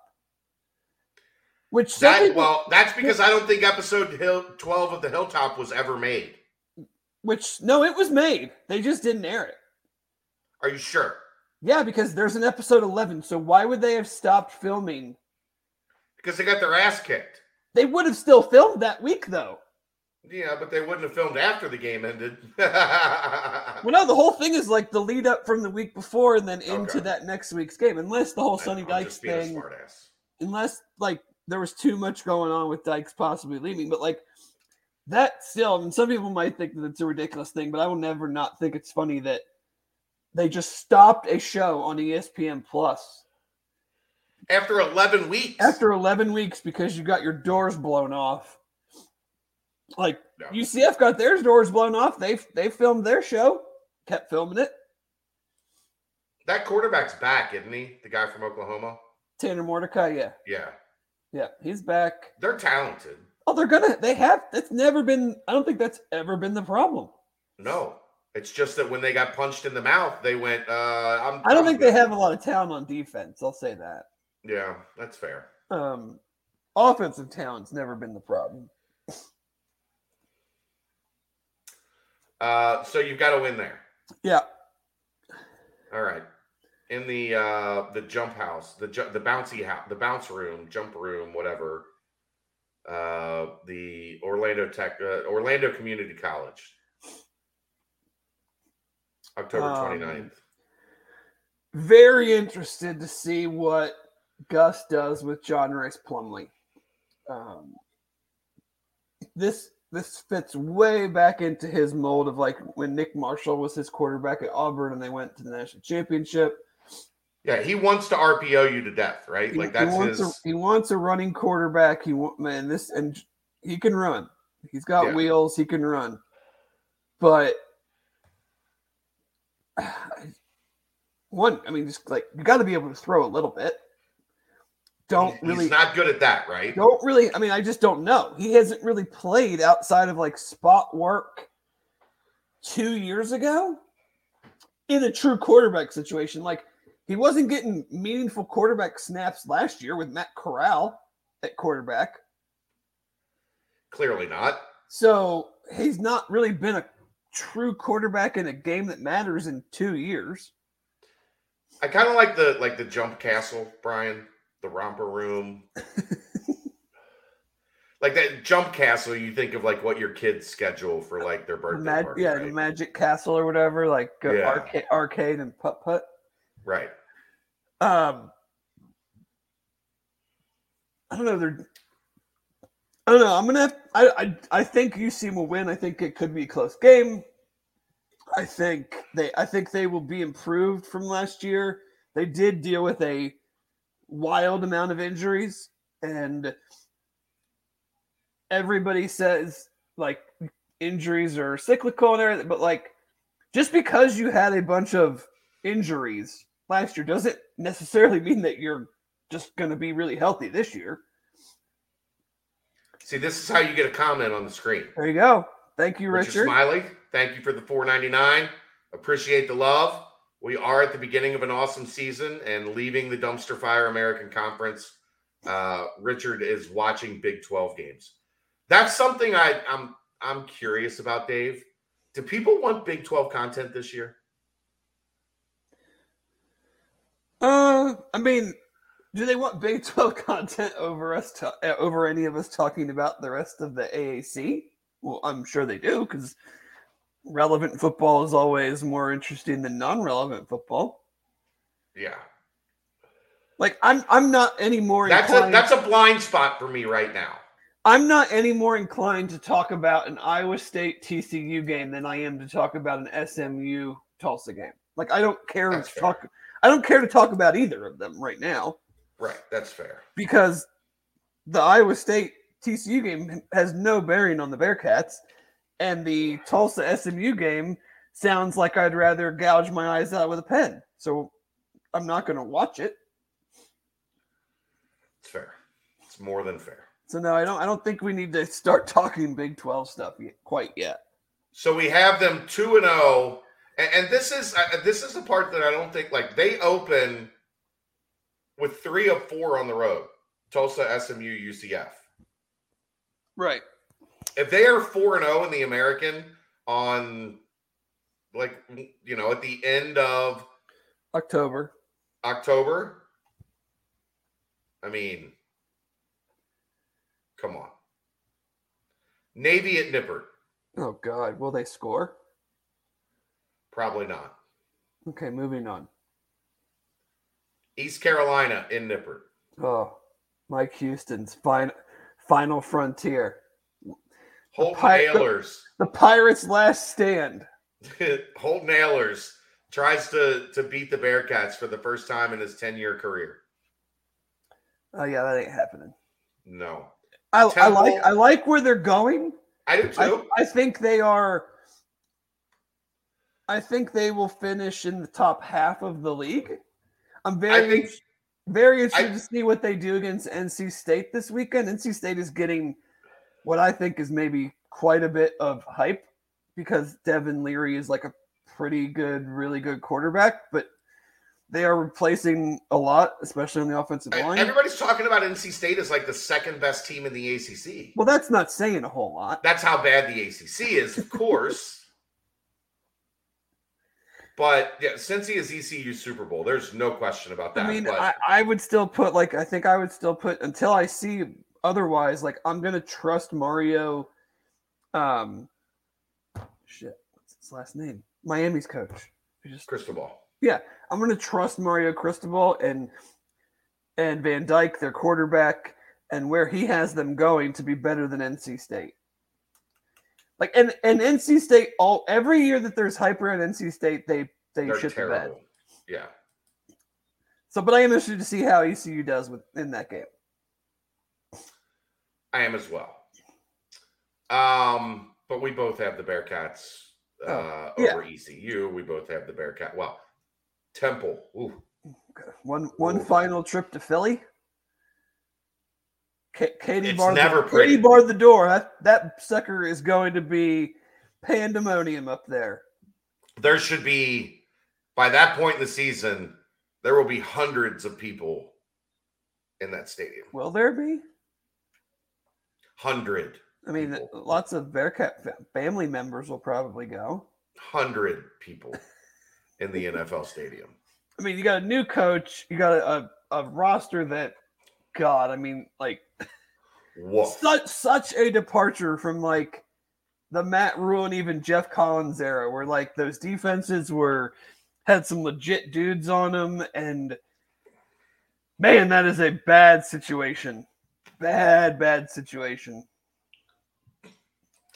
Todd's probably right. Tens. Tens of people. Tens of people. So, like, somewhere between eleven and nineteen. Uh, and then, finally, Tulane, Nippert Stadium, season, senior day, November twenty-sixth. I keep hearing, like, this is Tulane's year over and over again. Yeah, Will, Willie Fritz, man. I mean, I think they have a good quarterback. Uh, they're... Running their main running back, I believe, was out for our game last year. Pretty good player. Um, they just don't have the dudes on defense. Like, that's the thing is when these group of five teams, it's very hard to have both units right peaking at the same time, and then to also carry that over from year to year, right? Where you can sustain success, like like U C has. Like you can have a year like U C F twenty seventeen, twenty eighteen, like unbelievable offense, good enough defense to support unbelievable offense. Right. But that is the high, high end. So, like, when we talk about S M U having weapons on offense, or Tulane having Michael Pratt, who I like, at quarterback, and having some weapons, but, like, who are they stopping? Without – and that's – yeah. Without the other team, sh- you know, shooting themselves in the foot multiple times. And U C being that other team that is, yes, replacing premier players, but but you're talking November twenty-sixth, and but has been recruiting premier players, right?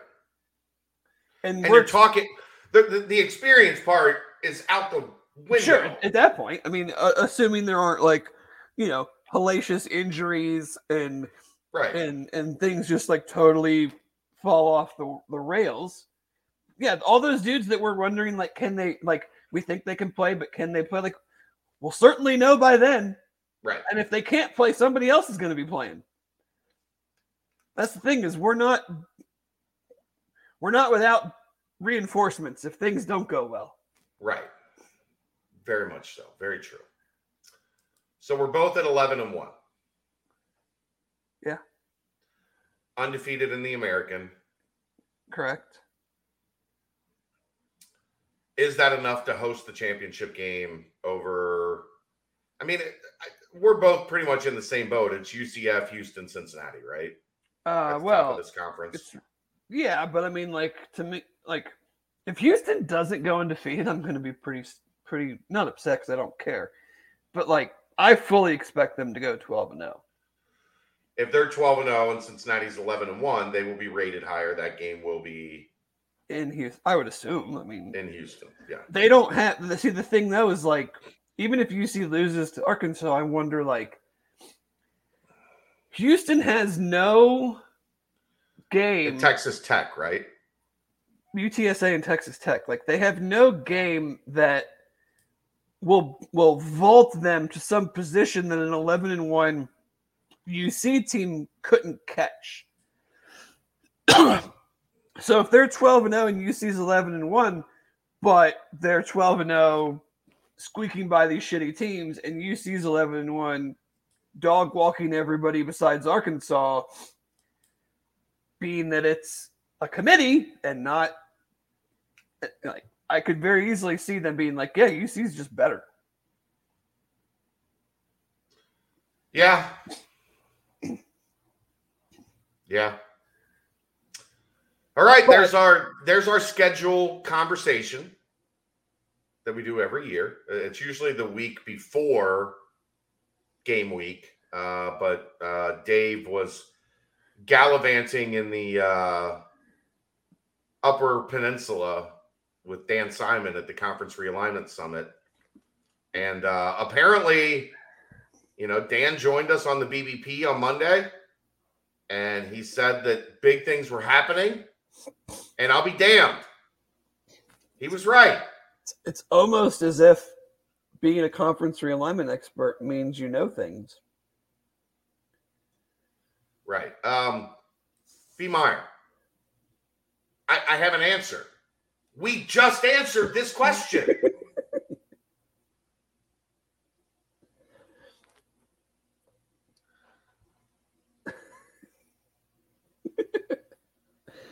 Four. It, I understand what he's saying, though. Or or her. I don't know if it's a guy or girl. But, but but we made it very clear at the beginning of that segment. Like, this is, if we think they're going to lose a game, we're both going to be very open and honest about, I think this is a spot that, that they lose. I picked them to go eleven and one last year. I picked Notre Dame as a loss. I was wrong. Dave picked twelve and oh. The year before, we picked them to go undefeated in the regular season. Guess what they did? Went undefeated in the regular season. If I was betting a amount of money that truly mattered on an exact number of regular season wins, as the question says, I would bet it on ten. You just don't know where the loss, the surprise loss would be. Right. Like, we're going game by game, and so I'm just going like, yeah, they'll be that team. But if you told me, like, bet one hundred thousand dollars and you have to put it on a specific number of wins, you don't, you know, you don't have to tell me which games they lose, I would I would bet the money on ten. Okay. You would hedge your bets. Yeah. But caveat being, if they hit eleven, you you don't win. No, right. Okay. I just think, you know, if we're betting money, I think the most likely outcome. So like a roulette wheel, you have to bet the number. Yes. You think the number is ten. Most likely outcome, if we're betting, I think is ten. Okay. But for this exercise, you think eleven. Correct. Because there's no money involved. Only my accountability. You picked them to go twelve and oh one year. They went what? six and six. Let's not talk about that.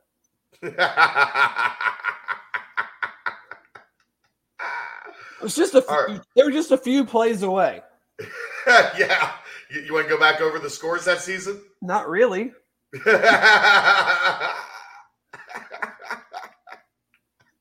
Scared money don't make money. I hear you. I hear you. All right, let's let's get to the other news of the day. Uh, where do you want to start? Uh, let's start Big twelve T V thing. They they're they're so. There was a lot of clarity that came throughout the day. They didn't open their exclusive negotiating window. No, they just said we're we're open for business. Well, if, yeah, we'll, if you we'll, were, we'll talk in person so we can get actual numbers, not projections, right, and get an idea of if we do this, then what? If we do this, then what? Because if you open the window, that means that eventually it has to close. And it either closes. Which is what the Pac twelve did. The well, Pac twelve opened. No, hold on, hold on. I've heard that that is not what they did. That a lot. Well, that's people, what everybody said they did. Right. That's what a lot of people are insinuating they did. But this okay. seems to be the same thing, because if you've noticed, no one. That window come, never closed. Exactly. No one's come out and said, like, it's been thirty days. The win, your window, like the window's. And it was like out. sixty days ago. It's uh, end of very end of July. So we're going on sixty days tomorrow. No, we're little. We're like a little over a month. There we go. Okay, sorry. Or when it basically might, might have been the end of June. No, the thirty days was supposed to be closing like well, two, was, three weeks ago. It was. It was a few days after. Right when the Big Ten deal happened. Right. U C was when U S C the window was supposed U C L A. To close. Yeah. yeah. Either way, like this. Whoa. Is, what? Whoa! Whoa! Hey-o. Seems like a lot of things going on. You okay if I block that one, Aaron? Is that all right? How do you post five comments at the same time? That's what I want to know. Good God. It's a good bot program. Man. How come, we, how come you didn't ask me if I wanted it blocked? Because you're not, you know, you're no Dan Simon. You don't have access to uh, to that stuff.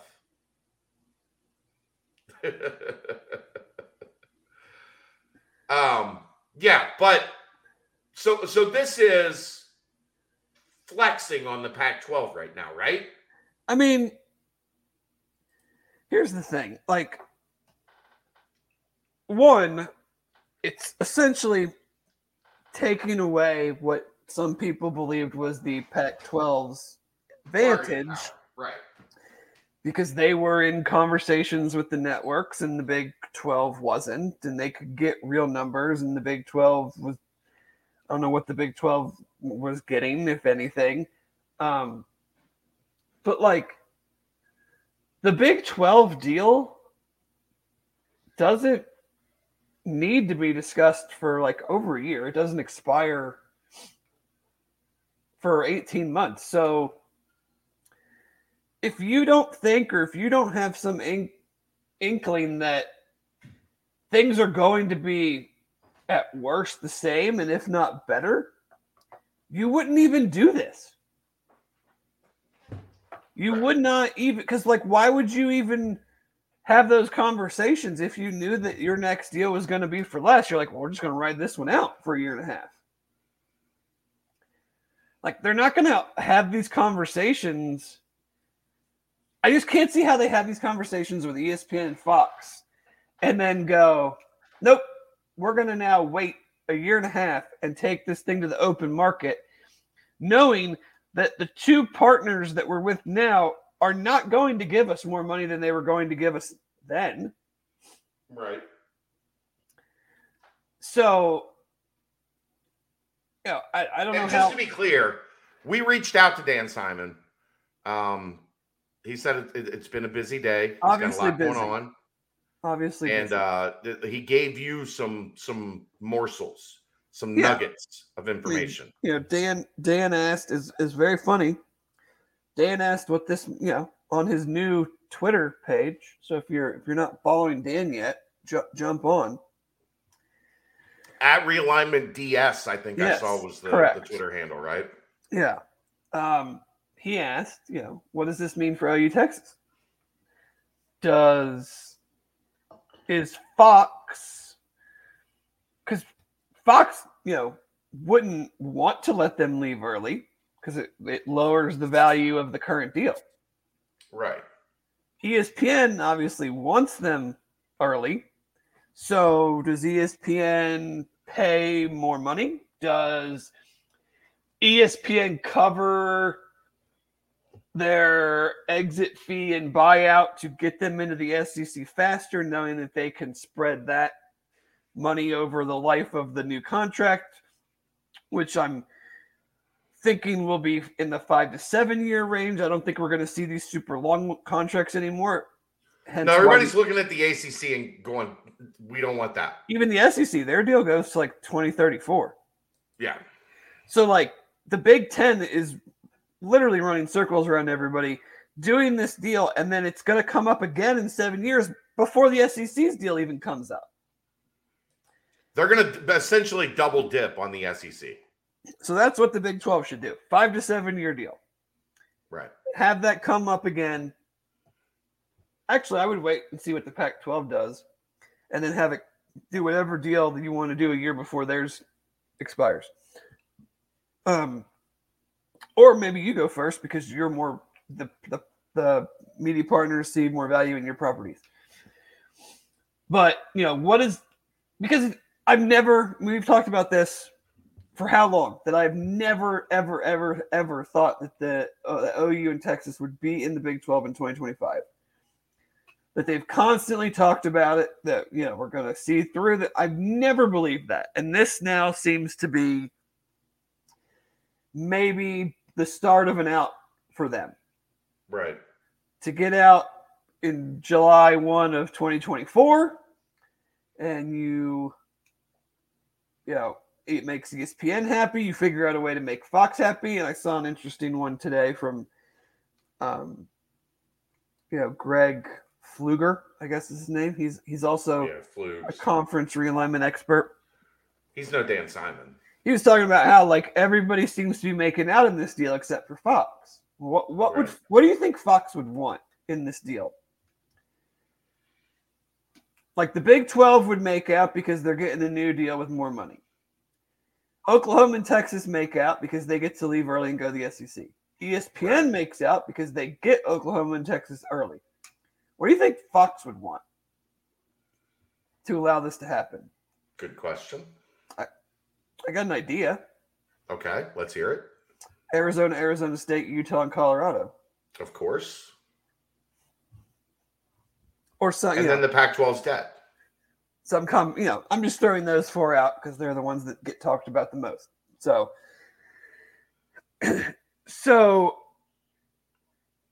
yeah, I mean, I think Brett Yormark is is doing his job, um, but I think, you know, the the our, fa- our our friends on the West Coast, I get a kick out of like the just the nonstop Pac twelve P R campaign that, that goes on. Like, what was it? So brutal, man. Several, several so people, brutal. And I'll just read one of them because it, it, it encapsulates the whole thing. Is like, um, let me see if I can find it real quick.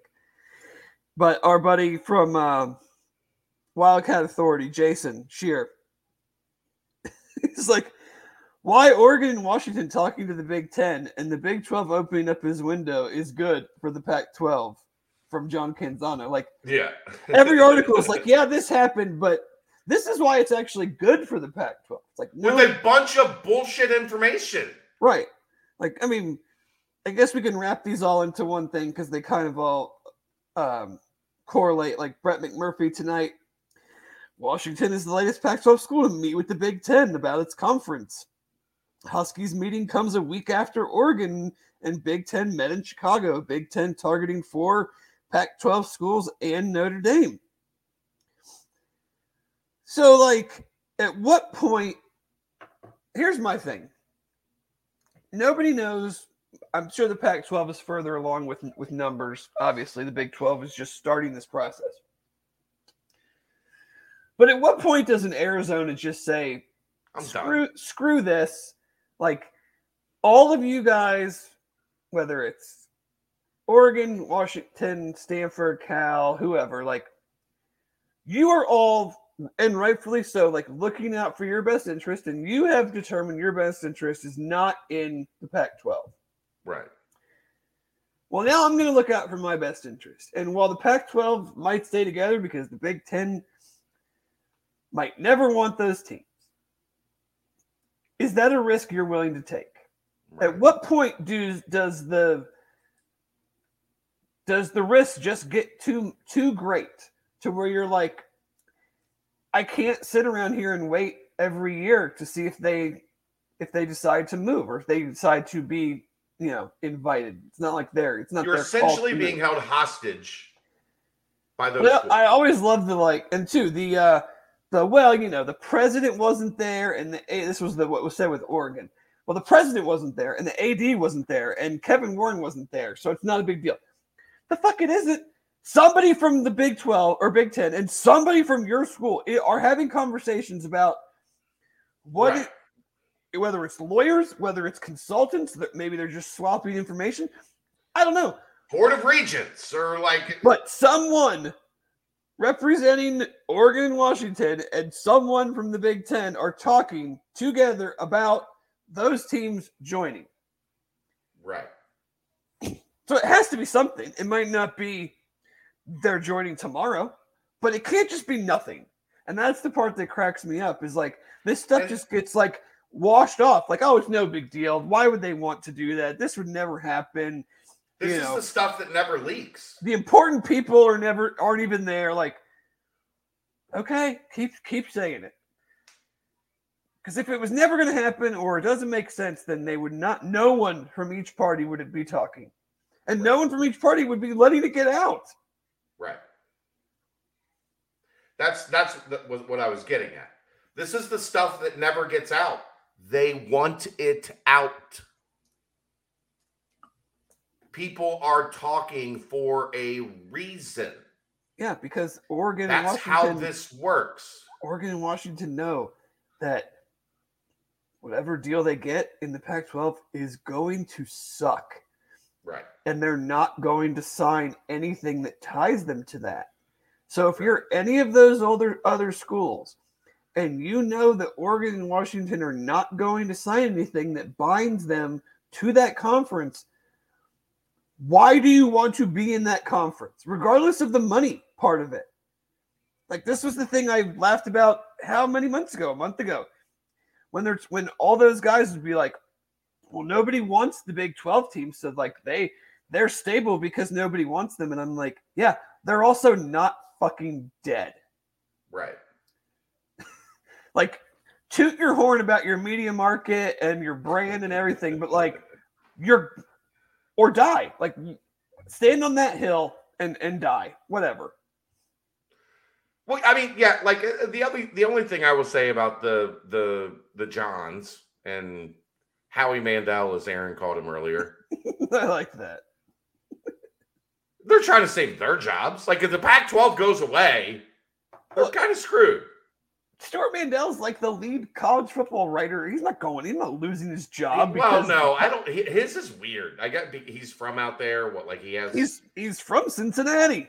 Well, but I mean, didn't he grow, yeah, go to one of those schools? No, he, li- he lives outside Palo Alto. Okay, whatever. I'm fairly confident those guys will all be okay because they'll shill for anyone. Yeah, obviously. Exactly. Oh. Well, they're. I mean, shit. They'll write for Oregon in the Big Ten. I'm saying they will shill for anybody. They'll be fine. They'll write, just, or, they'll write about Oregon State and how dominant the Mountain West is. Like, I don't care. Like, I think U C in the Big twelve is in a, is in fine shape, whatever. Either way, I right. only want this to happen so that these two assholes can just get ratioed to an extent that the sports world has never seen on Twitter. Like, they have dug in for months so hard on this. And for, if it were to happen and Oregon and Washington leave or somebody goes, like, it will be absolute appointment viewing to see them just get destroyed. Oh, they will get dunked on left and right. No, it'll, it'll be amazing. Like, the old tweets that will get pulled up will just be insanely funny. And that's all I care about at this point. That would be the only reason that they wouldn't get a job somewhere, right? Is because they have just bad information. Well, that's never stopped people from getting hired in the media before. Come yeah. on. Fair enough. You didn't have any information and I hired you. I played the fifth. Oh,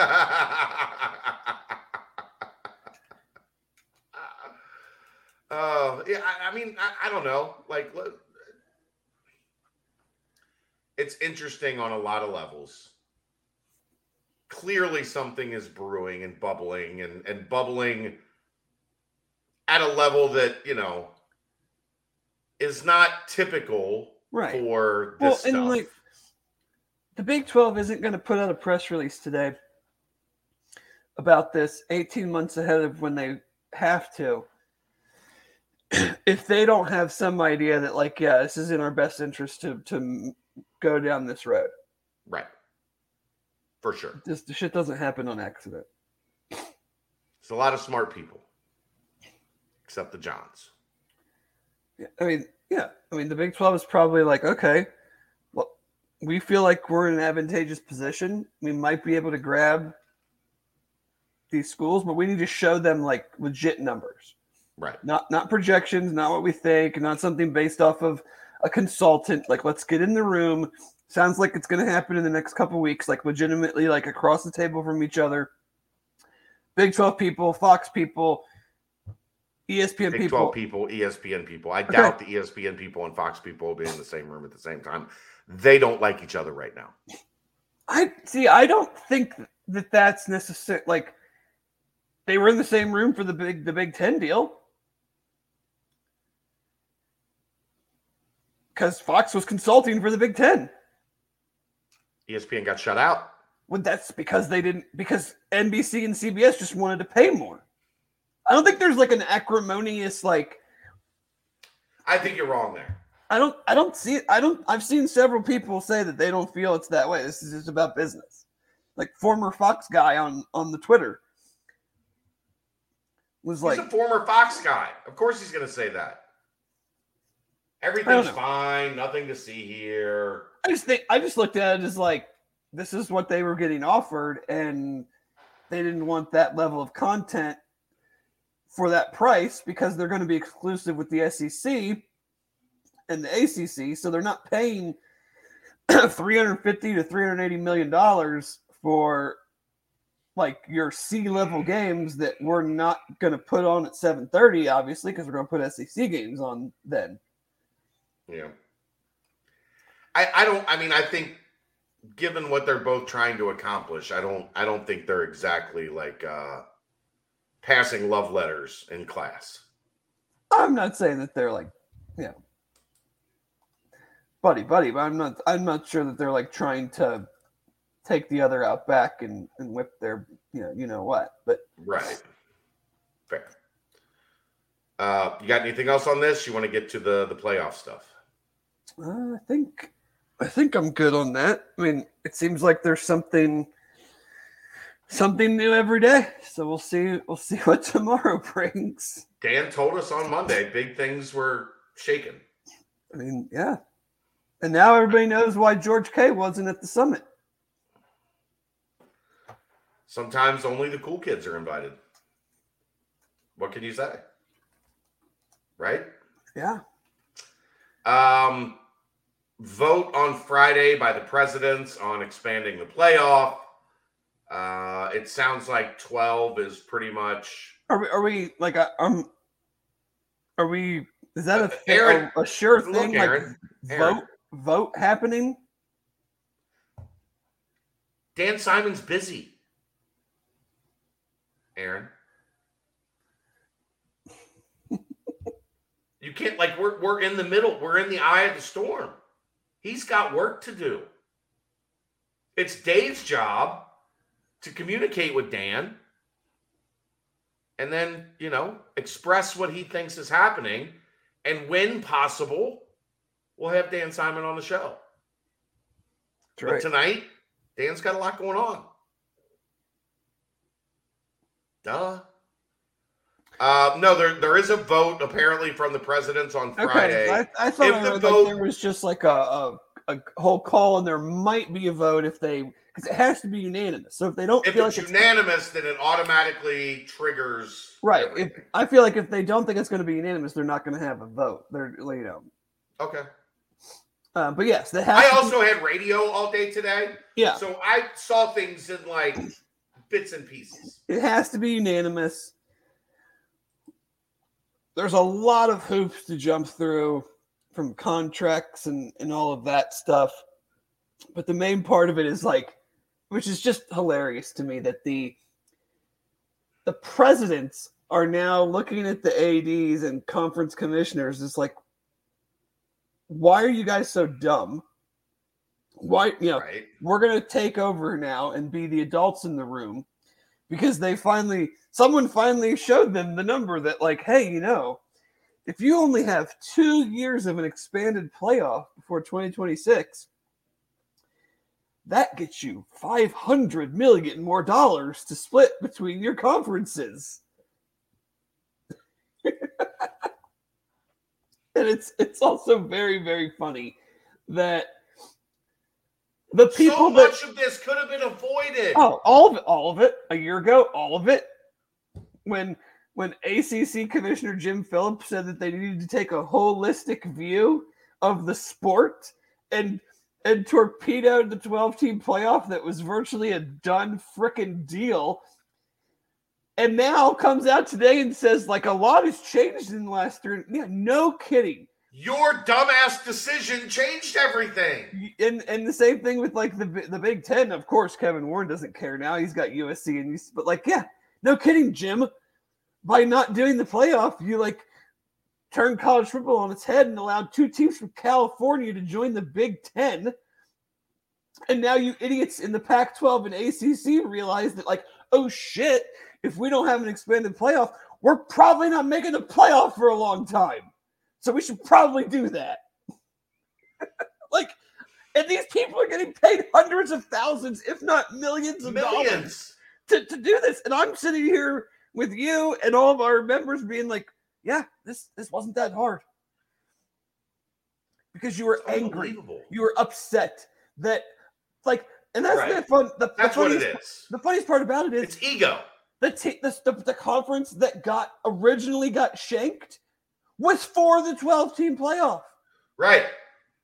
Bob Bowlesby was like, yeah, you took oh, my two highest valued properties, and yet I'm still all in for this idea that you're also all in for.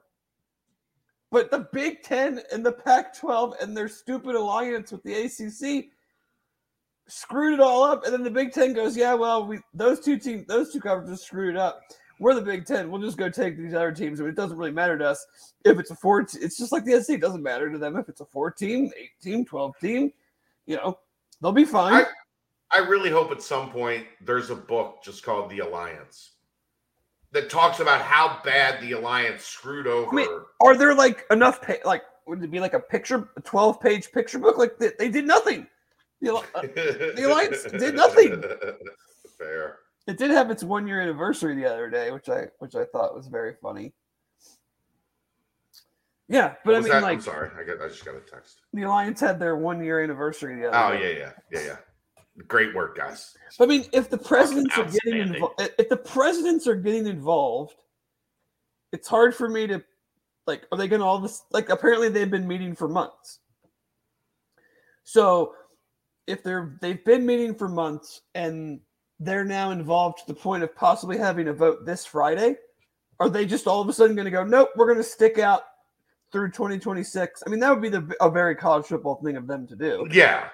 Is to meet and discuss and say that they're angry, like that they're taking control over from the commissioners and blah, blah, blah, and then just do the same thing that their crappy commissioners did a year ago. Right. That would be the chef's kiss. Yeah. On... And- on their stupidity. Because some, someone couldn't agree. Because, like, like if you're if, here's the thing too. Like,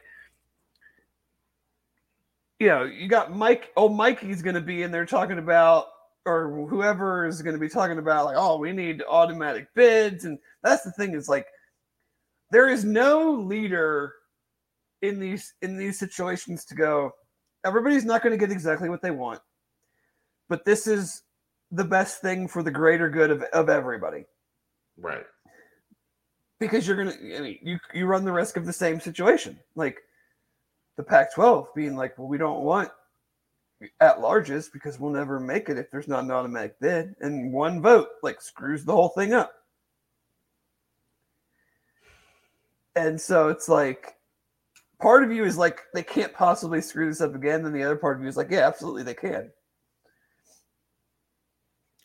They because absolutely can. Like, We've that, seen this done so many times. It's just the, the hilarity of it to me. I keep reading this book, waiting for a, a better ending, and keep getting the same ending. The hilarity of it to me is just the fact that, like, we're just, like, so the light bulb is just now, relative term, just now gone off that, like, you mean to tell me we can make, like, a lot more money if we expand the playoff? Like, huh? Two years. Where where are the two? Get remember the two Guinness guys? Brilliant.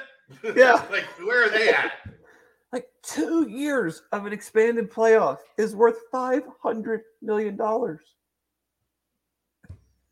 and they're maybe and they might not do it. Why? Why? They're so transparent in realignment about it being about the money. Oh, but yeah. Mm-hmm. But then it's something like expanding the playoff. Well, it's not about the money per se. I mean, think about in twenty twenty-six when they do a new deal and like every network could bid on elements of it if it expands. Right. So it's twelve teams. And we get E S- the, this network gets the Pac twelve game. This network E S P N, gets well, the, E S P N yeah. gets like first rounders one year, and then they get a yeah. championship, the actual championship, and this net every three years. And Fox gets the semifinals, and you know how much money that is worth. What up? Uh, what what's True T V get? Uh, this isn't college basketball. They don't get shit. Oh, you're gonna be op- so mad. This isn't if operated you, by the N C double A. If you gotta, if you gotta find True T V. Uh, to watch like the sixteen versus one game. sixty versus one? Dude, there's national championships on, not maybe not true, but they've been on T N T on and Turner, T B S. Yeah, on Turner. Like, yeah. no, this, this ain't this ain't that, man. This is like big money. The N C double A's not doing this deal. Tur- Turner's got some money. Yeah, they ain't got Fox, C B S, N B C money. they, You're right. You're right. But yeah, I mean, you're talking about like doing the N F L model where you have basically all of the major networks get a portion of it. You know how much they're gonna, how much they're gonna freaking bid to host the national champion to, to get the national championship? Right, a lot, a lot. And a lot. they're and they're more willing to like. That's the other thing is like, there's no cross promotion right now. Fox has right. Fox has no incentive to talk about the playoff. Nope. Why would they? And that kills the sport. Like, could you imagine, like, the N F L, like, N B C or C B S doesn't talk ever about the N- about, N- N F C, about the N F C or the N F C playoffs, and like, yeah. like, like, it's such a messed up system, such a messed up system. It's because, and I'm sure there's too many. Things, I'm sure too there's many Chiefs, that, not enough Indians, Dave. I'm sure there's elements that we, you know, we don't get, and we're not thinking about, and all. Well, it's I'm, because no, the element is easy. They've held on to a system that was created seventy-five years ago and has changed drastically, but they've held to like the way that it was structured, not being touched. Because what ultimately, what is the bowl system and the, and the championship stuff all about? Doing whatever is possible to keep the N C double A's hands out of it and keep all the money going to the conferences. That's yeah. why, right? Right. That's it. Well, it's not that hard to figure out. What, at what point, if this stuff keeps going on, and make and they don't do something, at what point does Greg Sankey just go, "We're just fuck you guys. We're going to keep it at four. Yeah, we have or, the power. We have the power to do that. You don't like it? Tough shit. We're keeping it at four. Or we're going to twenty, and we're going to hold our own championship." And yep. everybody else can kiss our ass. And then the Big Ten will go to twenty, and maybe we play each other. Maybe we don't. Maybe maybe we just go maybe back. We to let the, the voters decide. The old days when you had A P and and, and coaches. We'll let the voters pick. You want the Big Ten champion or the S E C champion? So stupid. Yeah, but Jim Jim Phillips being like, well, after three hundred sixty-five days, I feel like, you know, a lot has changed. A Dave. lot has changed. Yeah, yeah. You're, you're, you're damn right, Jim. It sure it's has. Your fault, you dumbass. A lot changed because you're an idiot. Like, and I'm not. I don't. I'm not gonna say that if they agreed to an expanded playoff that U S C and U C L A don't leave. I don't know how much that. It changes a lot, though. Yeah, but that's what I'm saying. I don't know how much it necessarily changes their pack. Maybe they make a. Maybe they make less money, but they have immediate access sure. every year to be the champion. And you can realistically say, like, okay, if it's twelve teams, like we got a good shot to get two teams, maybe. Right. Most, most years. Right. I don't know. You got anything else? Oh. Tonk coming Tonk! in. Coming Tonk! in super late. To dock him some, some points for that, but en- enjoy Arkansas. I hope there's a lot of... I was of- going to be mad at him for missing the hundredth episode of the B B P, uh, but his dog wasn't good. His dog, he had to take his dog to the, the vet, the emergency oh, vet. He's okay now. Everything's oh, good. Everything's okay, fine. Good. But in the moment, like, that sucks. I get it. So I didn't yell at him. Um, Dave, we're at, uh, forget one hundred for the B B P. What we're number is three hundred forty-four this? Episodes of this podcast. God, people have listened to us that much. I feel bad. three hundred forty-four episodes of this podcast. Six more episodes, and we're at three fifty. Well, starting Sunday morning, nine thirty, we're going to be at episode, episode one, one of the Bear of the Bearcat Brunch. Uh, Bear, did Bear, you, what's that? High-level discussions are uh, are happening behind the scene with Taylor. I don't know if Taylor's still here, uh, working on the the the edit, the logo. Um, Tree Fitty. We, we're almost the Tree Fitty of this stupid podcast.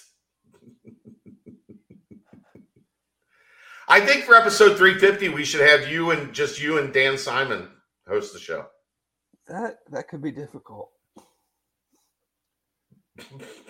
Why? Uh, I'm I'm not I'm not entirely sure how that would work. uh, you know, I'm I'm not I'm not the most technically savvy person, but that could be a bit of a challenge.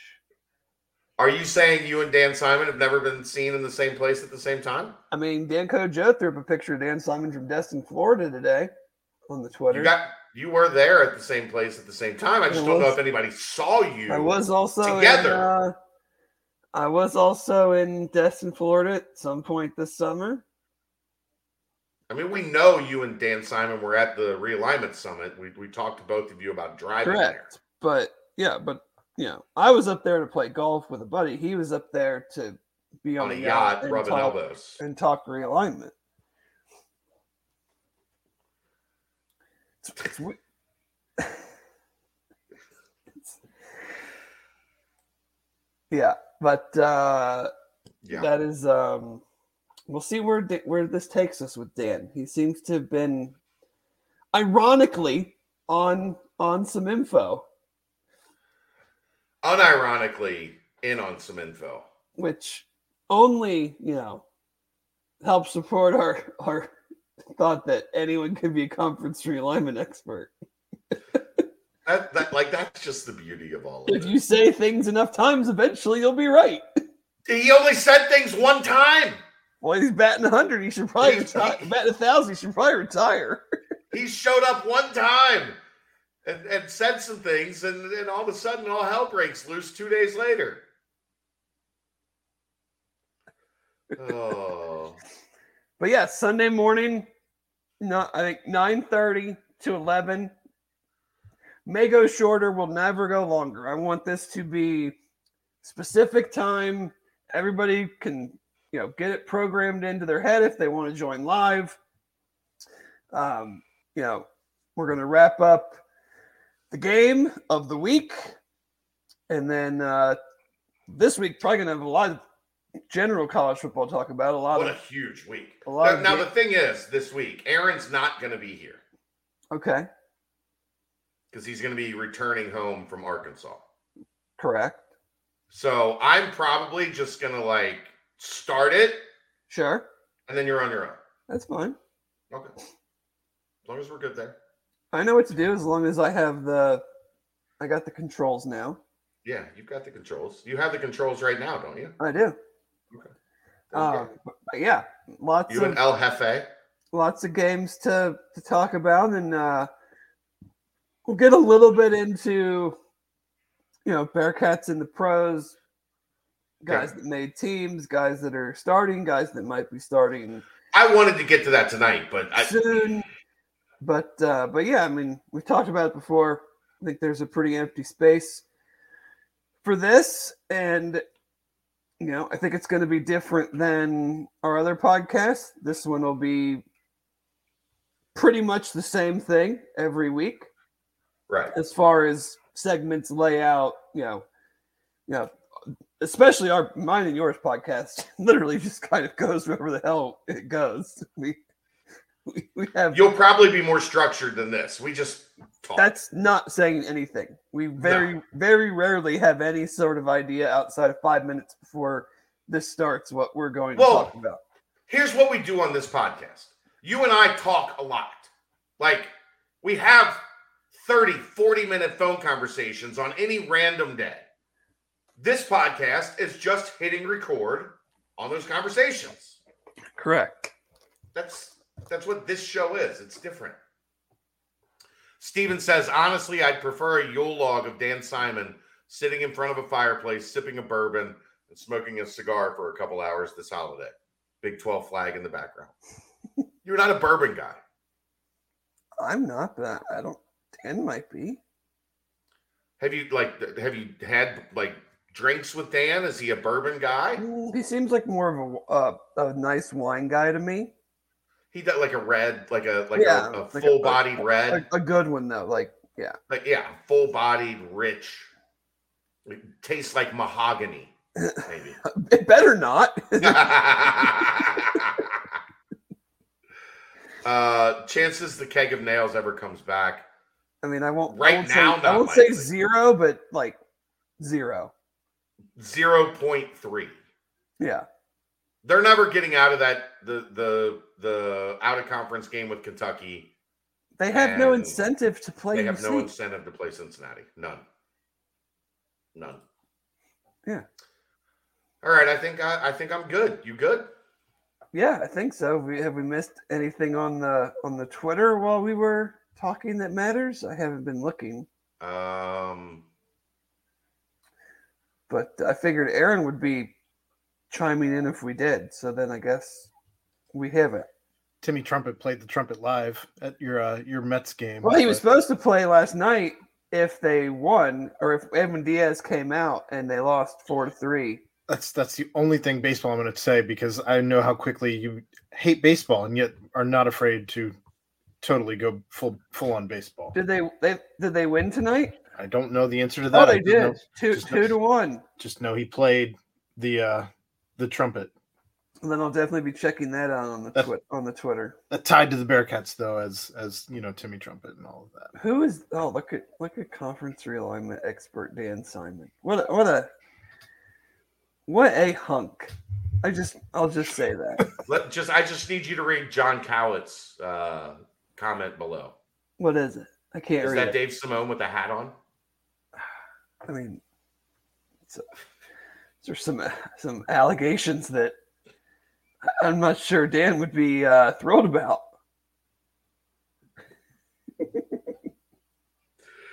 uh, Jason Cooper says the Johns have eighteen tweets about Washington leaving is good for the Pac twelve.